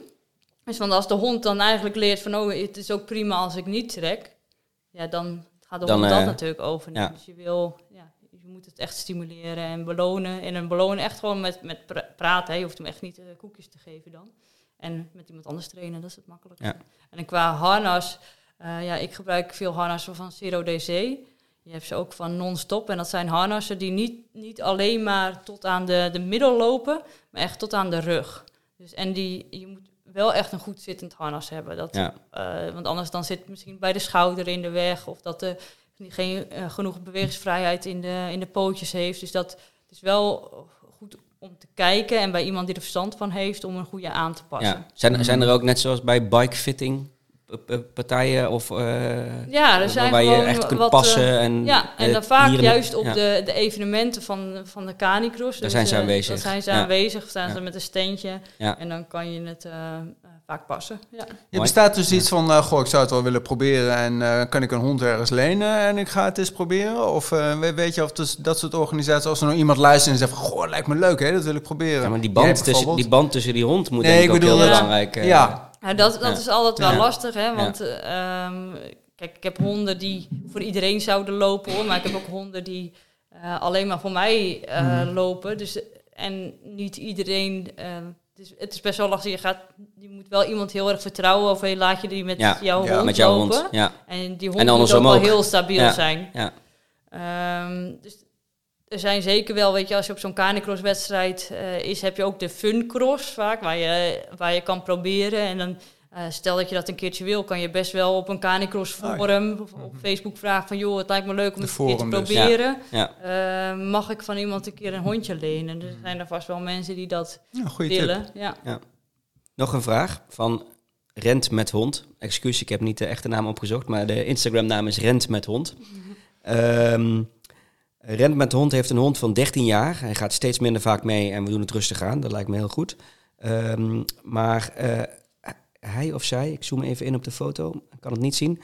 Uh, heb je tips voor hardlopen met de seniorhond? En tot welke leeftijd is het verantwoord als de hond fit en gezond is? Ja, goed. Het is ook heel goed kijken hoe de hond het beweegt. Hè? Uh, kijk, als de hond het nog leuk vindt om te doen en, je, en de hond heeft voor de rest geen uh, klachten, het is wel een, een, relatief rechtlijnige beweging. Alleen je moet niet meer verwachten dat de hond heel hard gaat trekken. Nee. Uh, dus je moet ja, en, en, en een hond geeft zelf inderdaad wat je zegt. als uh, hij- ja, ja, als hij er geen zin meer in heeft, toch? dan, dan, ja. dan gaat Daar zijn ze eigenwijs stoppen. genoeg voor. Het zijn geen katten, maar wel... Nee, maar eh, goed, ja. eigenlijk dat is het mooie aan dieren. Ze reageren heel puur. Hè? Kijk, ze, daar laten ze, die laten zich veel minder in beïnvloeden door de hersenen. ja, Dus uiteindelijk, als je ziet dat de hond niet meer kan, moet je het ook niet meer doen. nee. Als een hond nog heel veel plezier heeft en het wel kan. En natuurlijk moet je wel altijd zorg dragen voor het beestje. Hè? Want het beestje wil wel altijd graag werken voor, het, voor de mens. Maar als ze geen eh, problemen in de gewrichten hebben en de spieropbouw is nog oké. Ik zou alleen dan niet te lange afstanden doen. En zeker niet gaan steppen of biken. En hou, zou ik het wel echt bij hardlopen houden. Dat is dan toch iets eh, minder belastend. Gaat En dan komen ze uit in een masterclass natuurlijk, hè? Ja, en dan zou ik eh, ehm, ja, zo echt niet te veel van verwachten. Hooguit de korte cross, dus 2 à 3 kilometer, of Ja. de fun cross meedoen. Ehm, maar 13 jaar is wel echt Ja, de ouder. limit. Ja. Ja. Want we moeten denken aan zo'n beestje ongeveer 15, 16 jaar meegaat of nog wel langer. Nou, de type hond die, eh, die ik heb, zijn worden 12. Dat is eh, 13 hooguit. Ja. Dat is wel een beetje de max hoor. Dus het is Wel, pit, pittig. Als je er dus negen hebt, dan... Die zijn niet allemaal even oud, denk ik? Of, of, eh, nee, ehm, de oudste is 9 en de jongste is 2. Ja, Dus eh, ja, weet je, en er zijn er wel heel veel, zijn er eh, vier, ja, vier, vijf, ja. Eh, bijna vijf. Is dat hun prime, zeg maar? Voor, Ja, eh, dat is wel een hele ja? mooie leeftijd. Dan zijn ze vaak wel op het sterkst. Ja, vier, vijf jaar. En je gaat wel vanaf eh zes, zeven ga je merken dat ze de snelle afstanden eh, iets minder. Maar met hardlopen kan je wel heel lang door hoor. Ja, Omdat, omdat het voor hun een relatief eh, langzaam, langzaam bewegen is. Of veel langzamer dan voor de step of de fiets. Dan kunnen ze nog wel lang volhouden. Alleen ja, goed, je moet de trekkracht dan wel eh, weten dat het ze op een gegeven moment minder Ja. power hebben. Ja. nog één vraag over de honden. In relatie tot hardlopen, niet over canicross, van mijzelf. ja? Eh, voordat we naar eh, nog eh, de rubrieken gaan, want we zitten alweer ruim over het uur. Ehm, ik ben dol op honden. Hè, als, er- als jij je honden mee had genomen, had ik waarschijnlijk nu als eh, in, in de roedel gelegen. Vanaf het moment dat ik mijn hardloopschoenen aantrek, ben ik doodsbang voor honden. Ja, dat heeft ook te maken met het verleden. Een aantal keren achterna gezeten tijdens mijn rondje Nederland en gebeten, et cetera, et cetera. Ja. Heb je, en, en er zijn veel hardlopers die dat hebben. Hè? Ja. Eh, angst voor honden tijdens het hardlopen en daarbuiten niet. Heb jij een tip?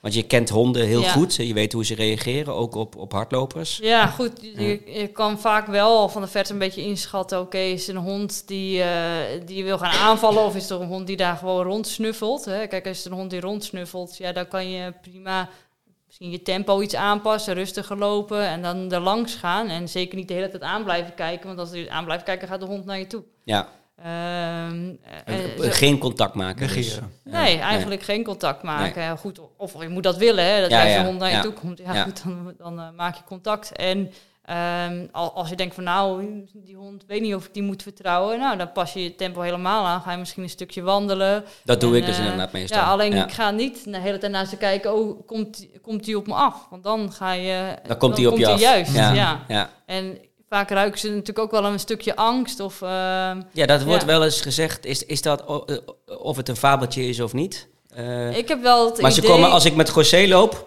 Jawel hoor, ze komen naar mij. Ja. Eh, niet naar José. Nee. Ehm, Ja, ik Ja. heb wel het idee dat als je juist, en ik denk ook wel dat het doordat het komt, omdat als je bang bent, dan kijk je er juist naartoe. ja. En als je niet bang bent, dan denk je, joh, ja, je wilt weten, er komt gevaar aan. Dus wat gebeurt er? Ja. ja. Dus dat is denk ik de belangrijkste dingen die je kunt doen. Eh, niet te veel oogcontact maken en gewoon, ja, relaxed, rustig. en misschien je tempo iets aanpassen. Je hoeft ook niet echt niet stapgewijs, want ja, dan gaat die hond denk ik... Wat Er gebeurt ook iets. Ja, ja, precies. ja. Dus eigenlijk proberen een hele neutrale houding aan te nemen. Behalve als je dus richting India gaat en eh, je ziet een, een roedel, eh, is mij Ja. overkomen, Ja. 2008, een roedel honden. En eh, ze hebben allemaal tandjes laten zien, weet je wel. En je hoort, Ja. rrr, nou, dan pak je een paar stenen en een huis op eh, afstand. Eh, Ja.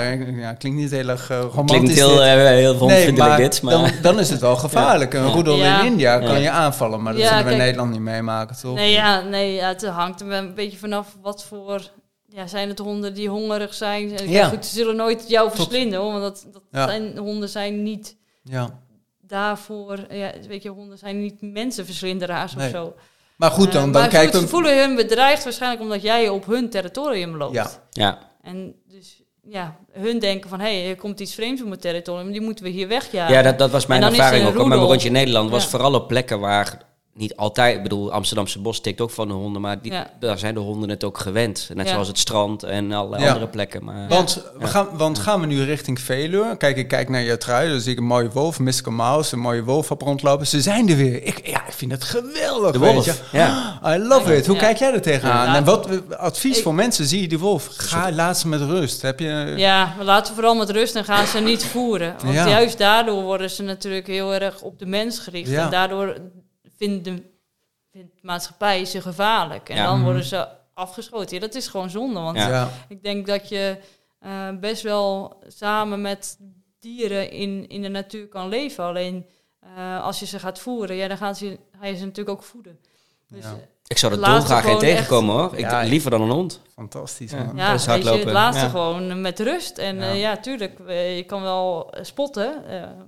Eh, alleen, ja. ga er voor de rest, laat ze hun in waarde, Ja. hoe ze zijn. Want daar hoef je dus absoluut niet bang voor te zijn. Hè? Je komt ze tegen, ook zie ze, oh, ze vallen me aan. Nee, dan weet je, Nee, ze dat gaan is je niet echt hun niet natuur. aanvallen. Het zijn Nee. geen weerwolven. Nee. Nee. Nee, Dus- dat is echt niet hun natuur. Want dat is de En, eh, angst van, van de mens dus nu, ja, op dit moment. Maar ga van, je, oh, ze pakken hebben ze natuurlijk eh jonkies en ga je erop af. Ja, Mhm. dat vinden ze Maar dat natuurlijk vindt een, niet Nee. zwijn, vindt een zwijn ook niet leuk. Of, Nee, maar een, nee, eh, kijk, of een vogel. Ik heb genoeg Ja. in, in de berg ook in de nacht door, doorgelopen en eh, ik ben ook beesten tegengekomen. Maar ja, laat ze in hun waarde. Ja. Laat ze en ga er niet op af. Weet je, die beesten zijn dat niet gewend en dan voelen ze zich bedreigd. En dan gaan ze misschien rare dingen doen. Wat is je lievelingsdier naast de hond? Om Oh, tegen te komen tijdens het lopen. Wanneer ben je echt blij? Als je oh, eh, ja. Nou ja, goed. Ik heb laatst een... eh, ik vind vosjes heel prachtig. Ik heb Ja. een keer in Zwitserland heb ik een, eh, een witte vos of een wit vosje gezien. Oh, wauw. Echt heel prachtig. En- polvosje. Ja. Ja. En ik wilde toen een, eh, mijn telefoon pakken, maar Ja. ja, toen was het natuurlijk weer te laat. Maar Ja. Ehm, ja, ik word überhaupt vooral dieren in vrijheid, in Ja. de natuur. Daar word Ja. ik heel erg vrolijk van. Ja. Dus als ik eh al gemsen zie of steenbokken of ja, ik vind, vind alles in de natuur echt heel prachtig. Ja. Ik ben wel meer van een beetje, een beetje groot. Ja. Ja. Mij allemaal niet. Ja, ik vind konijnen mooi en ik vind ook eekhoorntjes vind ik leuk. Maar ik vind het wel gewoon een beetje, een beetje echt En ra- dier. eh, ben je dan ook Mooi. emotioneel incontinent, net zoals ik? Als je zo'n... eh, nou, niet Ja, incontinent, maar wel heel erg krijg, emotioneel. krijg, je, krijg je vochtige ogen? Dat bedoel ik eigenlijk Dat, vooral. dat zeker, ja. Ja, ja, Ja? dat vind ik, ja, dan heb ik zoiets wauw, weet je. En Ja. dan denk ik van, ja, kijk, hier, hier hou ik nou van. Hier. Hiervoor loop ik eigenlijk in de natuur. En dat vind ik het mooie aan trailrunning aan zich. Dat je gewoon één bent met de natuur. Dat je, ehm, dat je op plekken loopt waar niet alles gemaakt is. Gewoon waar, hoe het is. Hebben de honden Is dat het? ook? Ehm, Of zijn die vooral bezig met dat ze gewoon zelf gewoon lekker willen rennen? En, eh, ja, hebben ze door dat ze in een wedstrijd zitten? Nou, ze hebben wel door dat ze in Ja. een wedstrijd z- zitten. Ja. Ja. want ze zijn wel altijd veel enthousiaster als ze in een wedstrijd zitten. Ja, en ze, alleen het maakt voor hun niet uit of het nou een nationale wedstrijd is of natuurlijk een Europese. Nee, ze zien niet al die vlaggetjes. Uh, gaat die, voor hun dat ze gewoon een mooie, uh, mooie rit hebben gehad of een mooie tocht hebben gehad. Ja, dat krijgen ze wel mee, neem ik aan, toch? Ja, en, ja dan zijn ze al hartstikke blij. En um, kijk, ik heb honden die houden heel erg van single track. Ik heb ook weer honden die houden iets meer van snelheid en, en open vlak. Dus ja, dat is wel mooi om te zien dat toch elk hond ook weer individueel verschil is. En de ene hond houdt heel erg van met mij hardlopen. En de andere hond vindt de snelheid op de fiets weer prachtig. Ja. En als je dan twee honden uitkiest, dat zit ik echt te denken. En dan moeten die andere zeven moeten achterblijven. Zijn ze dan jaloers? En dan ja. Ja. ja, ja, dat Mooi. vinden ze echt niet leuk. Als ik ook maar dat is ook een teken dat ze het leuk vinden dus. Ja, als ik, maar als ik met, in het bos sta met de auto en dan, dan ze ruiken al dat we er bijna zijn. Dus dan hoor ik zo woe woe woe. Ja, ik eh, neem mij, kies mij. Ja, precies. En dan sta ik stil. En als ik dan de eerste eruit had, dan denken die anderen echt van nee. Dus dan gaan ze heel erg blaffen en piepen en doen. Mm. Ja, eigenlijk is het dan zielig. denk ik, ja, ik kan ze gewoon niet allemaal tegelijk. En zeker in mijn eentje kan ik ze niet tegelijk inspannen. En dan is het in een bos waar het druk is, mensen misschien met andere losse honden en dan heb je toch een roedel. Ja. Uh, dus ik ben daar altijd wel voorzichtig in. Of ik ga heel morgens vroeg als ik met meerdere honden tegelijk ga trainen. Uh, of gewoon individueel één op één is er nooit een probleem. Krijgen honden ook een medaille? Nee, maar ze krijgen vaak als ze winnen wel een zakje voer of zo. Ja? Of een koekje. Of, een koekje, ja.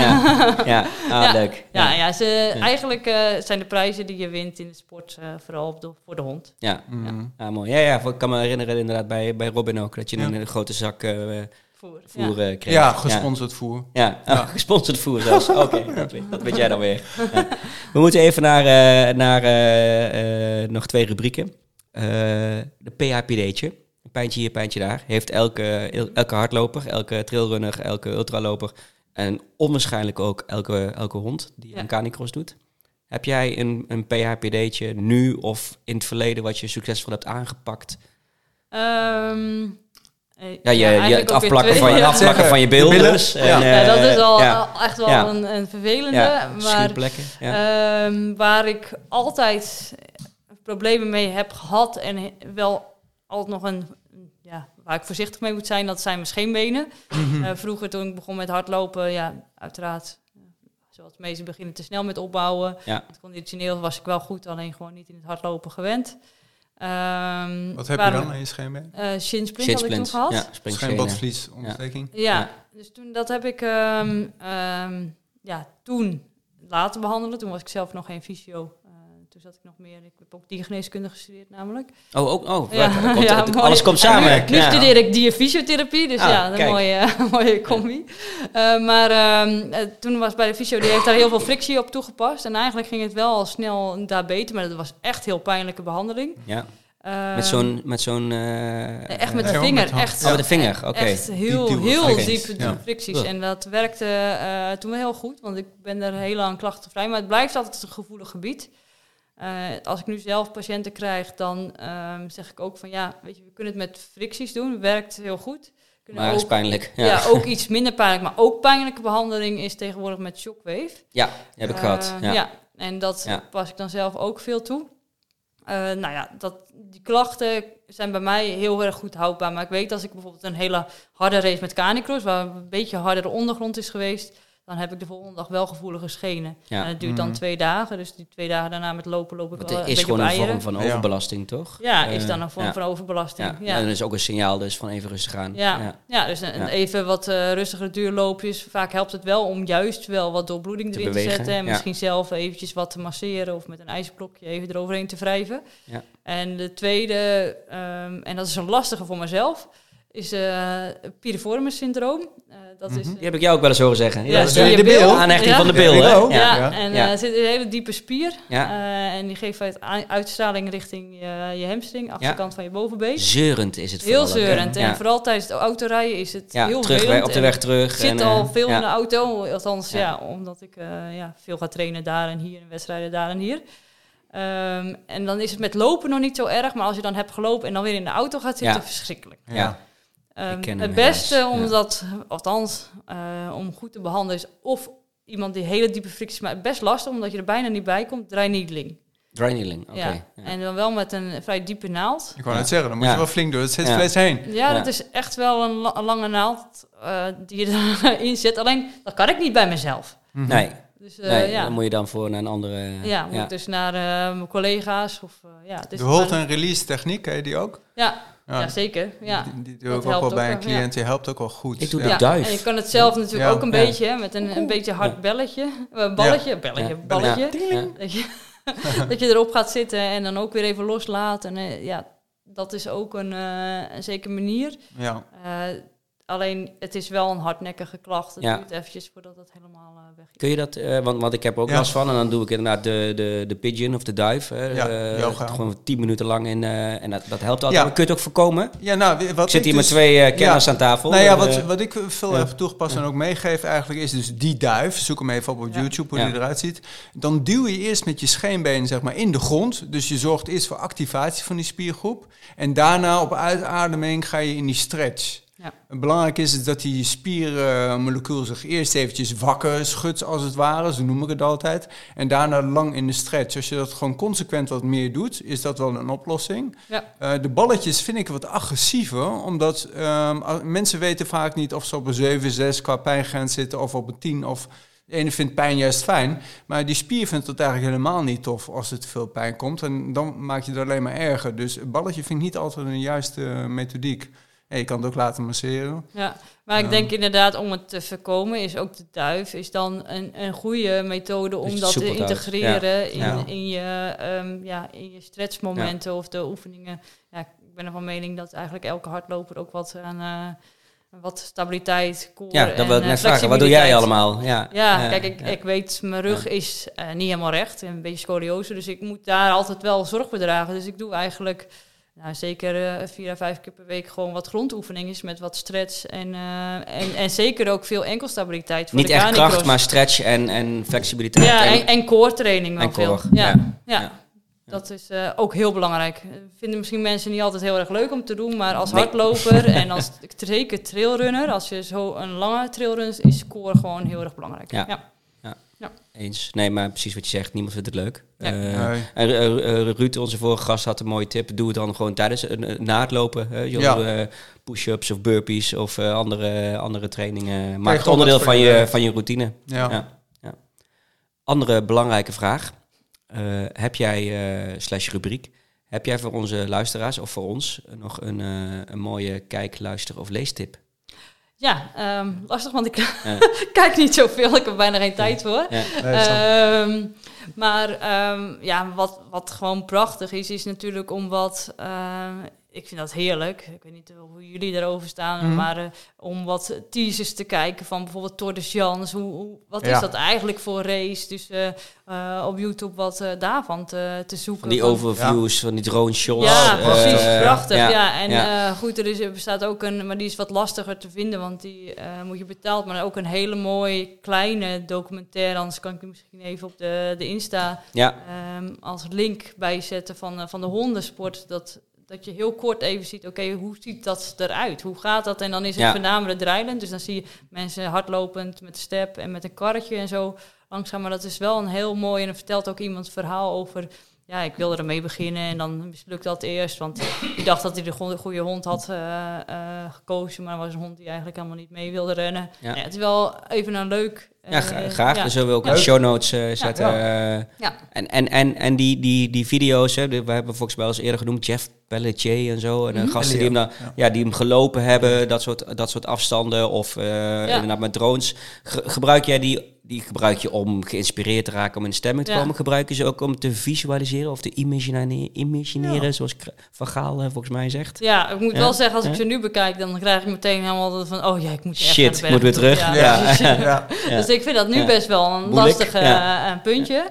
Maar ik vind het wel heerlijk om dan weer een beetje in de sfeer te komen en denken, of ook juist achteraf, hè, om eigenlijk een beetje toch het, eh, het avontuur te verlengen die je hebt Mhm. meegemaakt. Ja, Ehm, ook achteraf ook. Ja, ja, zeker. En ehm, ik hou er wel van als ik wedstrijden... Kijk, bij de Tour de Jans is het iets anders... maar dat is zo'n lange race dat je niet alles onthoudt. En heel vaak dingen dat je toch op een ander dagdeel ook weer meemaakt. Ja. Ehm, ik hou van het avontuurlijke, dus ik hoef een race echt niet van tevoren Nee, je gaat al niet het gezien parcours te hebben. helemaal eh, verkennen. Nee, zeker of, niet. eh, ik vind het nee. heerlijk om op dat moment het avontuurlijke aan te gaan. En ik zie wel wat me overkomt. Eh, Ik heb altijd, als ik altijd van tevoren al weet wat me te verwachten staat... dan vind ik het zwaarder dan als ik het op me af laat komen. En goed, als er dan maar weer een berg extra is die ik omhoog moet, nou ja, dan is dat zo. Ja. Goed, ik kijk natuurlijk wel op het, op het uh, Ja, je op weet de je route moet een beetje weten hoe je moet verdelen Ja. en wanneer je waar eet Ja. en et cetera, et cetera. Ja. Ja. Jij nog een eh, tipje? Weet je nog dat ik je het boek heb gegeven eh door eh, Hardlopen? Nou, dat, eh, daar kan zo een hoofdstuk uit worden gehaald eh, uit het boek. Maar dan op een Nederlands eh, aspect. Hardloper Huizinga, Lauwert Huizinga. Dat was een atleet die in, rondom eh, 1916, 1915, 16 ging lopen. En dat deed hij in Groningen. En je moet je bedenken dat dat in die tijd eh, natuurlijk geen hardloopschoenen waren eh, of dergelijke. Maar ze liepen gewoon op eh, leren dunne schoentjes met, met een klein zooltje waar ze zo doorheen gingen. Die man die was 21 jaar toen hij dacht van, nou, ik ga eens een keer met, met, met een groep meetrainen. En ja, verbazingwekkend won hij tot alle gemak alles op gewone schoenen. En sterker nog, hij had gewoon eh, zijn slagerskloffie had hij nog aan.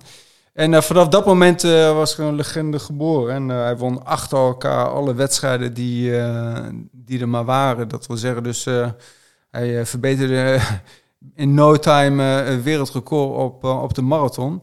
Ehm, maar ook heel grappig, want in die tijd was dat gewoon veel. Had je wedstrijden tegen renpaarden, ook wielrenners en zelf een, een stoomtrein. En ook leuk eh, om nog even een anekdote te vertellen. Hij, eh, hij eh, had toen ook een, eh, een weddenschap eh, eh, waarin, eh, waarin hij eh, een paar gulden zou kon winnen eh, om tegen een stoomtrein eh, te gaan eh, rennen. En, eh, en won die natuurlijk. Eh, het, dat- zijn allemaal de mooie verhalen van, eh van Lauwert Huizinga. Maar het, eh, het minder leuke verhaal is eh, dat het dat ook wel wat tragische momenten heeft. Eh, hij hield eh, erg van, eh, van alcohol. En eh, ja, dat gaf natuurlijk wel wat problemen met zich mee. eh, ehm, eh, in, zijn, in, zijn, eh, in zijn relatievorm voor later. ehm. Maar, maar goed, ook in, in de oorlog die destijds nog eh, woedde, de Eerste Wereldoorlog, dus ook echt wel historie, gaf hij ook gewoon dingen weg als slager aan mensen die, die gewoon geen geld hadden. Ja, ik, ik heb hem vrij snel kunnen uitlezen. Ehm, ik, ik vond echt een leuk boek van Job van Schaik. En die heeft... We zullen hem in de show notes zetten. Ja, maar ik maak het te lang, ik hoor Ja. het. Ehm, maar Maar ja, maar het is heel goed, want ik was even plassen. Dus Ja, ik heb helemaal niet gehoord wat jij... precies. ik heb helemaal niet gehoord wat je allemaal verteld know. hebt. Dus ik dacht, maar, doe ik ik, had al van je eerder gehoord dat het Ja, een mooi boek was. Ja. Dus we zullen hem in, de, deze. in de Jij? show notes eh, zetten. Nee, nee, eigenlijk helemaal niet. Nee. Niets Eh, gezien? Niks gezien? eh, ja, genoeg gezien, eh, maar niet eh, looprelevant. Nee. Eh, en genoeg geluisterd, maar allemaal eh, over voetbal en dat soort dingen. en Zo. Nou, Dus, dat mag. ja. Ja. Ja, nou, misschien wel leuk Oh. trouwens. O- over, over voet, nou, niet zozeer over, over voetbal, maar over, meer over, het, over de wereld achter het voetbal. Ehm, Life is voetbal van ehm eh, Daily Blind en Siem de Jong. Eh, samen Oh. met Diana Kuip, journalist. Ehm, Hmm. En hebben ze het eigenlijk meer over van ja, maar hoe is dat nou eigenlijk zo'n leven als topatleet en wat gebeurt er allemaal eh, van, van inderdaad eh, hoe werkt dat als je ineens naar een andere stad moet eh, verhuizen en je, je gezin Oh ja. mee moet nemen? Hoe zit het met financieel, clubliefde, et cetera, et cetera. Super interessant inkijkje in. En misschien ook hoeveel kilometer lopen die jongens nou eigenlijk? Zijn het ook echt zulke goede atleten als dat het denken? Of lopen ze, ja, lopen ze veel? Eh, Eh, weet jij dat toevallig? Voetballers zijn wel echt In een top- wedstrijd, hoeveel topatleten. lopen ze eigenlijk? Ze zijn echt wel topatleten. En wat je niet moet onderschatten is dat ze naast dat ze heel veel moeten lopen, eh, natuurlijk ook gewoon links en rechts een, een tikje krijgen. Maar Ja. ook verder atletisch moeten zijn qua springen, Ja. eh, Ja. schotkracht, et cetera, ja. et cetera. Mhm. Ja, nee, het zijn wel topatleten. En, En- goed, en alles acteurs, wat ze ja. lopen is echt wel op heel hard niveau. Hè. Ja. De ze rennen natuurlijk heel Sprinten. hard, heel sprintniveau. Ja. Dus het is, En er wordt ook Superbelasting. ik geef zelf wel eens, omdat ik natuurlijk eh, een klein beetje verstand van voetbal heb en, en iets meer verstand van hardlopen, geef ik zelf ook wel eens je, eh, jeugd eh, looptraining. Oh, ja. Maar dan laat ik ze niet rondjes om het veld rennen. Nee. Want dat doe je tijdens de wedstrijd ook niet. Nee. Willen die conditie, die hebben ze wel. Eh, dan, dan laat ik ze ook bij spreken achteruit rennen, van links naar rechts, sprintjes, liggend op de grond Maar ja, opstaan er zijn ook best wel wat oud voetballers die toch allemaal wel goede tijden op de marathon hebben Eh, gezet. Arjen Robben heeft ja. eh, mega snel gelopen Ja. laatst. Eh, ook een leuke aflevering eh, was hij te gast bij eh Suzy Q&A eh, een paar maanden geleden. Nee, dus, dus voetballers kunnen wel lopen, ja. Oké. Vro- eh, vroeger zeiden ze altijd voetballers haten lopen, hardlopen, zoals Cruijff eh, onder Ja. andere. Nou, dit jaar, nu heeft Nou, hij elk ik- jaar zijn ik eigen... moet wel eerlijk ja. zeggen dat, eh, dat ik, ik heb ehm, een ploeg van ehm, voetballers de eerste liga in Zwitserland getraind. Eh, Oh, Daar wauw. was ik fysio Ja. van. Ja, Eh, dus ik heb ze niet voetballend getraind, maar Nee, meer gewoon ja. de, de fysio-aspect daarvan. En ehm, die vo- vonden het wel... Die zouden niet zo in zo'n berg oplopen als dat ik deed. nee, zeg maar. nee, dat kan ik me wel voorstellen. Dus nee. ik- Voor hun is het natuurlijk gewoon onderdeel om een Ja. betere voetballer te Ja. worden. En het lopen aan zich vinden ze niet het- leuk. Nee, nee, nee, Ze Nee. vinden het hele balspel natuurlijk leuk. Ja, En ja. eh, goed, dat is iets wat ik... Ik heb ook op zaalvoetbal gezeten, maar ik kon meer het juist het renaspect wel goed. Ik kon Ja. de bal wel eh, halen, maar Ja. dan hield het een beetje mee op. zeg En maar. sommigen hebben ook goed de toneelschool doorgelopen. hè? Ja, maar dat, dat is Oh. toch... Oh, ja. ja. je hoort, je- Oh, sorry. Nee, maar je hoort Oh, nee. inderdaad wel eens eh, van Oh. wielrenners zeggen... Wiel, eh, van die plaatjes ook op Ja. internet. Ja. Van dan zie je een wielrenner die Ja. alles gebroken heeft... en, en dan wij spreken Ja. nog een uh, toeretappe uitfietst... en een voetballer die doodgaat als hij niet geraakt wordt. Ja. Maar dat is natuurlijk gewoon ook helaas een beetje onderdeel van het spel. Ja, dat is- Daarmee ja. Zegt het niet dat het Ja. geen topatleten zijn. Het zijn echt... echt nou ja, alleen dan zo'n Ronaldo, eh, als je ziet wat hij Ja, maar elke het dag is ook gewoon aan, zo. eh, Laat je niet zien dat Ja. je een tik krijgt hè, van- Ja. tegen de scheidsrechter. Dan ziet hij het misschien ook niet. Dus dat Nee. is Ja. natuurlijk ook Ja. wel... Dat is het lastig als Dat is de natuurlijk een scheidsrechter Ja, hopelijk met de. VAR wordt dat allemaal iets, iets Ja. beter. Ja. Eh, maar Ja. ehm, En minder. ja, Maar goed, ja. Eh, zo gaan we dus van eh, 1916 naar eh, 2023 beland. Eh, hebben we alle rubrieken gehad? Ja, hè? En, hè? en- en we zitten ook al bijna op anderhalf uur. Dus eh, volgens mij Jeetje. moeten we eens heel, Ja. langs, eh, he- heel langzaam naar het einde. Ja. Ehm, eh, je, je zei het net al even in een van je antwoorden. eh, van, goh, toch misschien weer eens een keer terug naar de bergen en zo. Maar wat zijn je, je toekomstdromen? Ik zal het niet plannen vragen, want dat is altijd moeilijk natuurlijk. Maar ja, dromen? Ja, vind, ik- vind ik lastig. Hè? Kijk, als ik puur naar mezelf kijk en ehm, ook naar mijn honden, ja, zou ik toch wel weer heel graag eh, een plekje vinden in de bergen. Eh, ik eh, ben, ja, moet nog tot en met oktober doe ik nu fysio dierfysio, of een Ja. studie dierfysiotherapie. Maar goed, in principe kan je dat natuurlijk ook op andere plekken Lekker. doen Ja. dan in Ja. Nederland. En is dat dan voor, gewoon voor dieren die ge- geblesseerd zijn van een heup? eh, of, of echt, wil je dat ook gaan doen voor de sport? Ja, ik denk dat dat wel een mooie aanvulling is. Hè? Dat ik ook, ehm, omdat ik natuurlijk ook verstand heb van het opbouwen van, eh, van trainingsschema's, dus dat ik eh, voor de mensen in de sport ook als dierfysio er kan zijn. En misschien een check-up van oké, zijn ze fit genoeg om Ja. een wedstrijd mee te Ja. doen. Maar zeker zie je natuurlijk honden vooral, voornamelijk postoperatief, dus na kruisbandoperatie of, of juist Oh, die met hebben ook? Ja, zeker. Ja. Of eh, ehm, heupdysplasie, Ja. eh, om de hond toch zo aangenaam mogelijk verder door het leven te brengen. Eh, dus ja, dat zijn natuurlijk hele, althans dat vind ik hele mooie dingen, maar ik denk ook wel sportgerelateerd. Zeker. Ja. Ja. En, en dan het liefst in de bergen. Ja, goed. Ik, heb, ik heb het heer, ik een heerlijk plekje hoor in Zeeland, dus daar niet van. En ook met mijn honden zit ik daar hartstikke goed. Eh ze blijft altijd wel iets in mijn hart dat natuurlijk eh, naar Ja. de bergen trekt. Ja. En, eh, goed, we zullen zien wat de toekomst leert, want in, ja, in Nederland kan je heel goed de hondensport zeker uitvoeren. Nog sportieve, nog sportieve Noordstars. Nou ja, ik wil dus ooit wel weer de Tour de Chance. En ik wil Ja. natuurlijk wel eh, proberen om een keer een medaille te halen op een Europees of wereldkampioenschap eh, met de honden. Ja, Ja.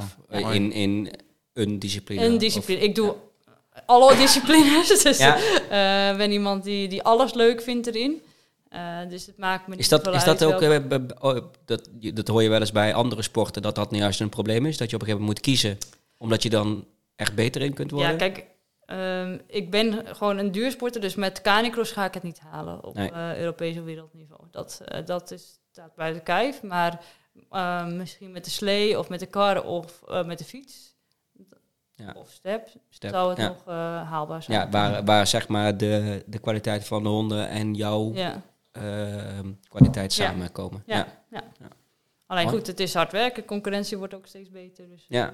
eh, Nou, wie weet. Ja. hè? zeker. Super bedankt. Dromen mag je hebben, toch? Ja, eh, het Ja. moet zelfs. Ja. Moet zelfs. Fijn. Ja. Wat leuk zelfs. dat je er was. Marjolein. Ja, Ja, ik had het je zo lang leuk. niet gezien. Goed weer. eh. En ook fantastisch ook. We kunnen gewoon uren door blijven gaan. Want er zijn nog zoveel vragen in mijn hoofd eigenlijk wel. Maar eh, nou, wie weet het de volgende keer. Je weet maar nooit.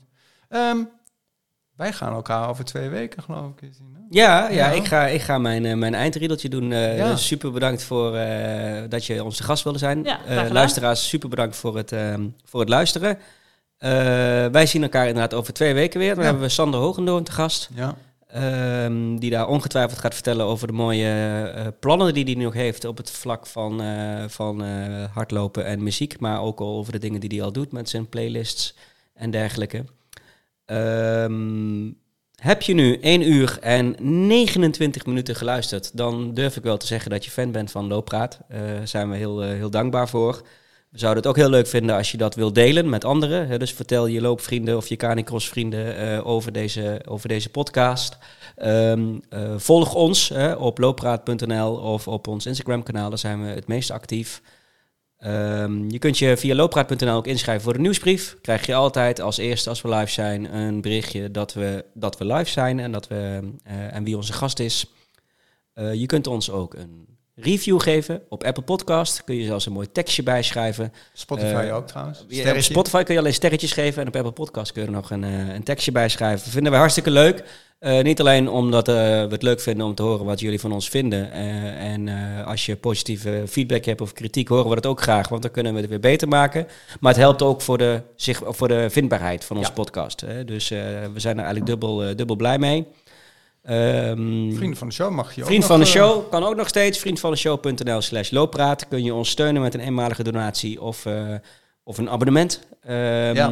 eh, zodat, Binnenkort weer wat bonus content maken of zo. ja, bonuscontent. En nou, heel langzamerhand hebben we onze mooie apparatuur afbetaald. Dus Ja. kunnen we misschien ook weer eens een keer iets leuks voor de, voor de luisteraars gaan, gaan doen. En de vrienden van de show. En dat was hem, denk ik, hè? Ja, helemaal. Eh, super bedankt voor, eh, voor het luisteren, Marjolein. Nogmaals bedankt voor je, voor je tijd. Ja, graag en, gedaan. eh, Vond ik leuk. En je mooie verhaal. En José, eh, lekker lopen. Ja, Blijf lekker lopen. jij ook. Blijf lekker luisteren. Doeg. Hoi. Doei!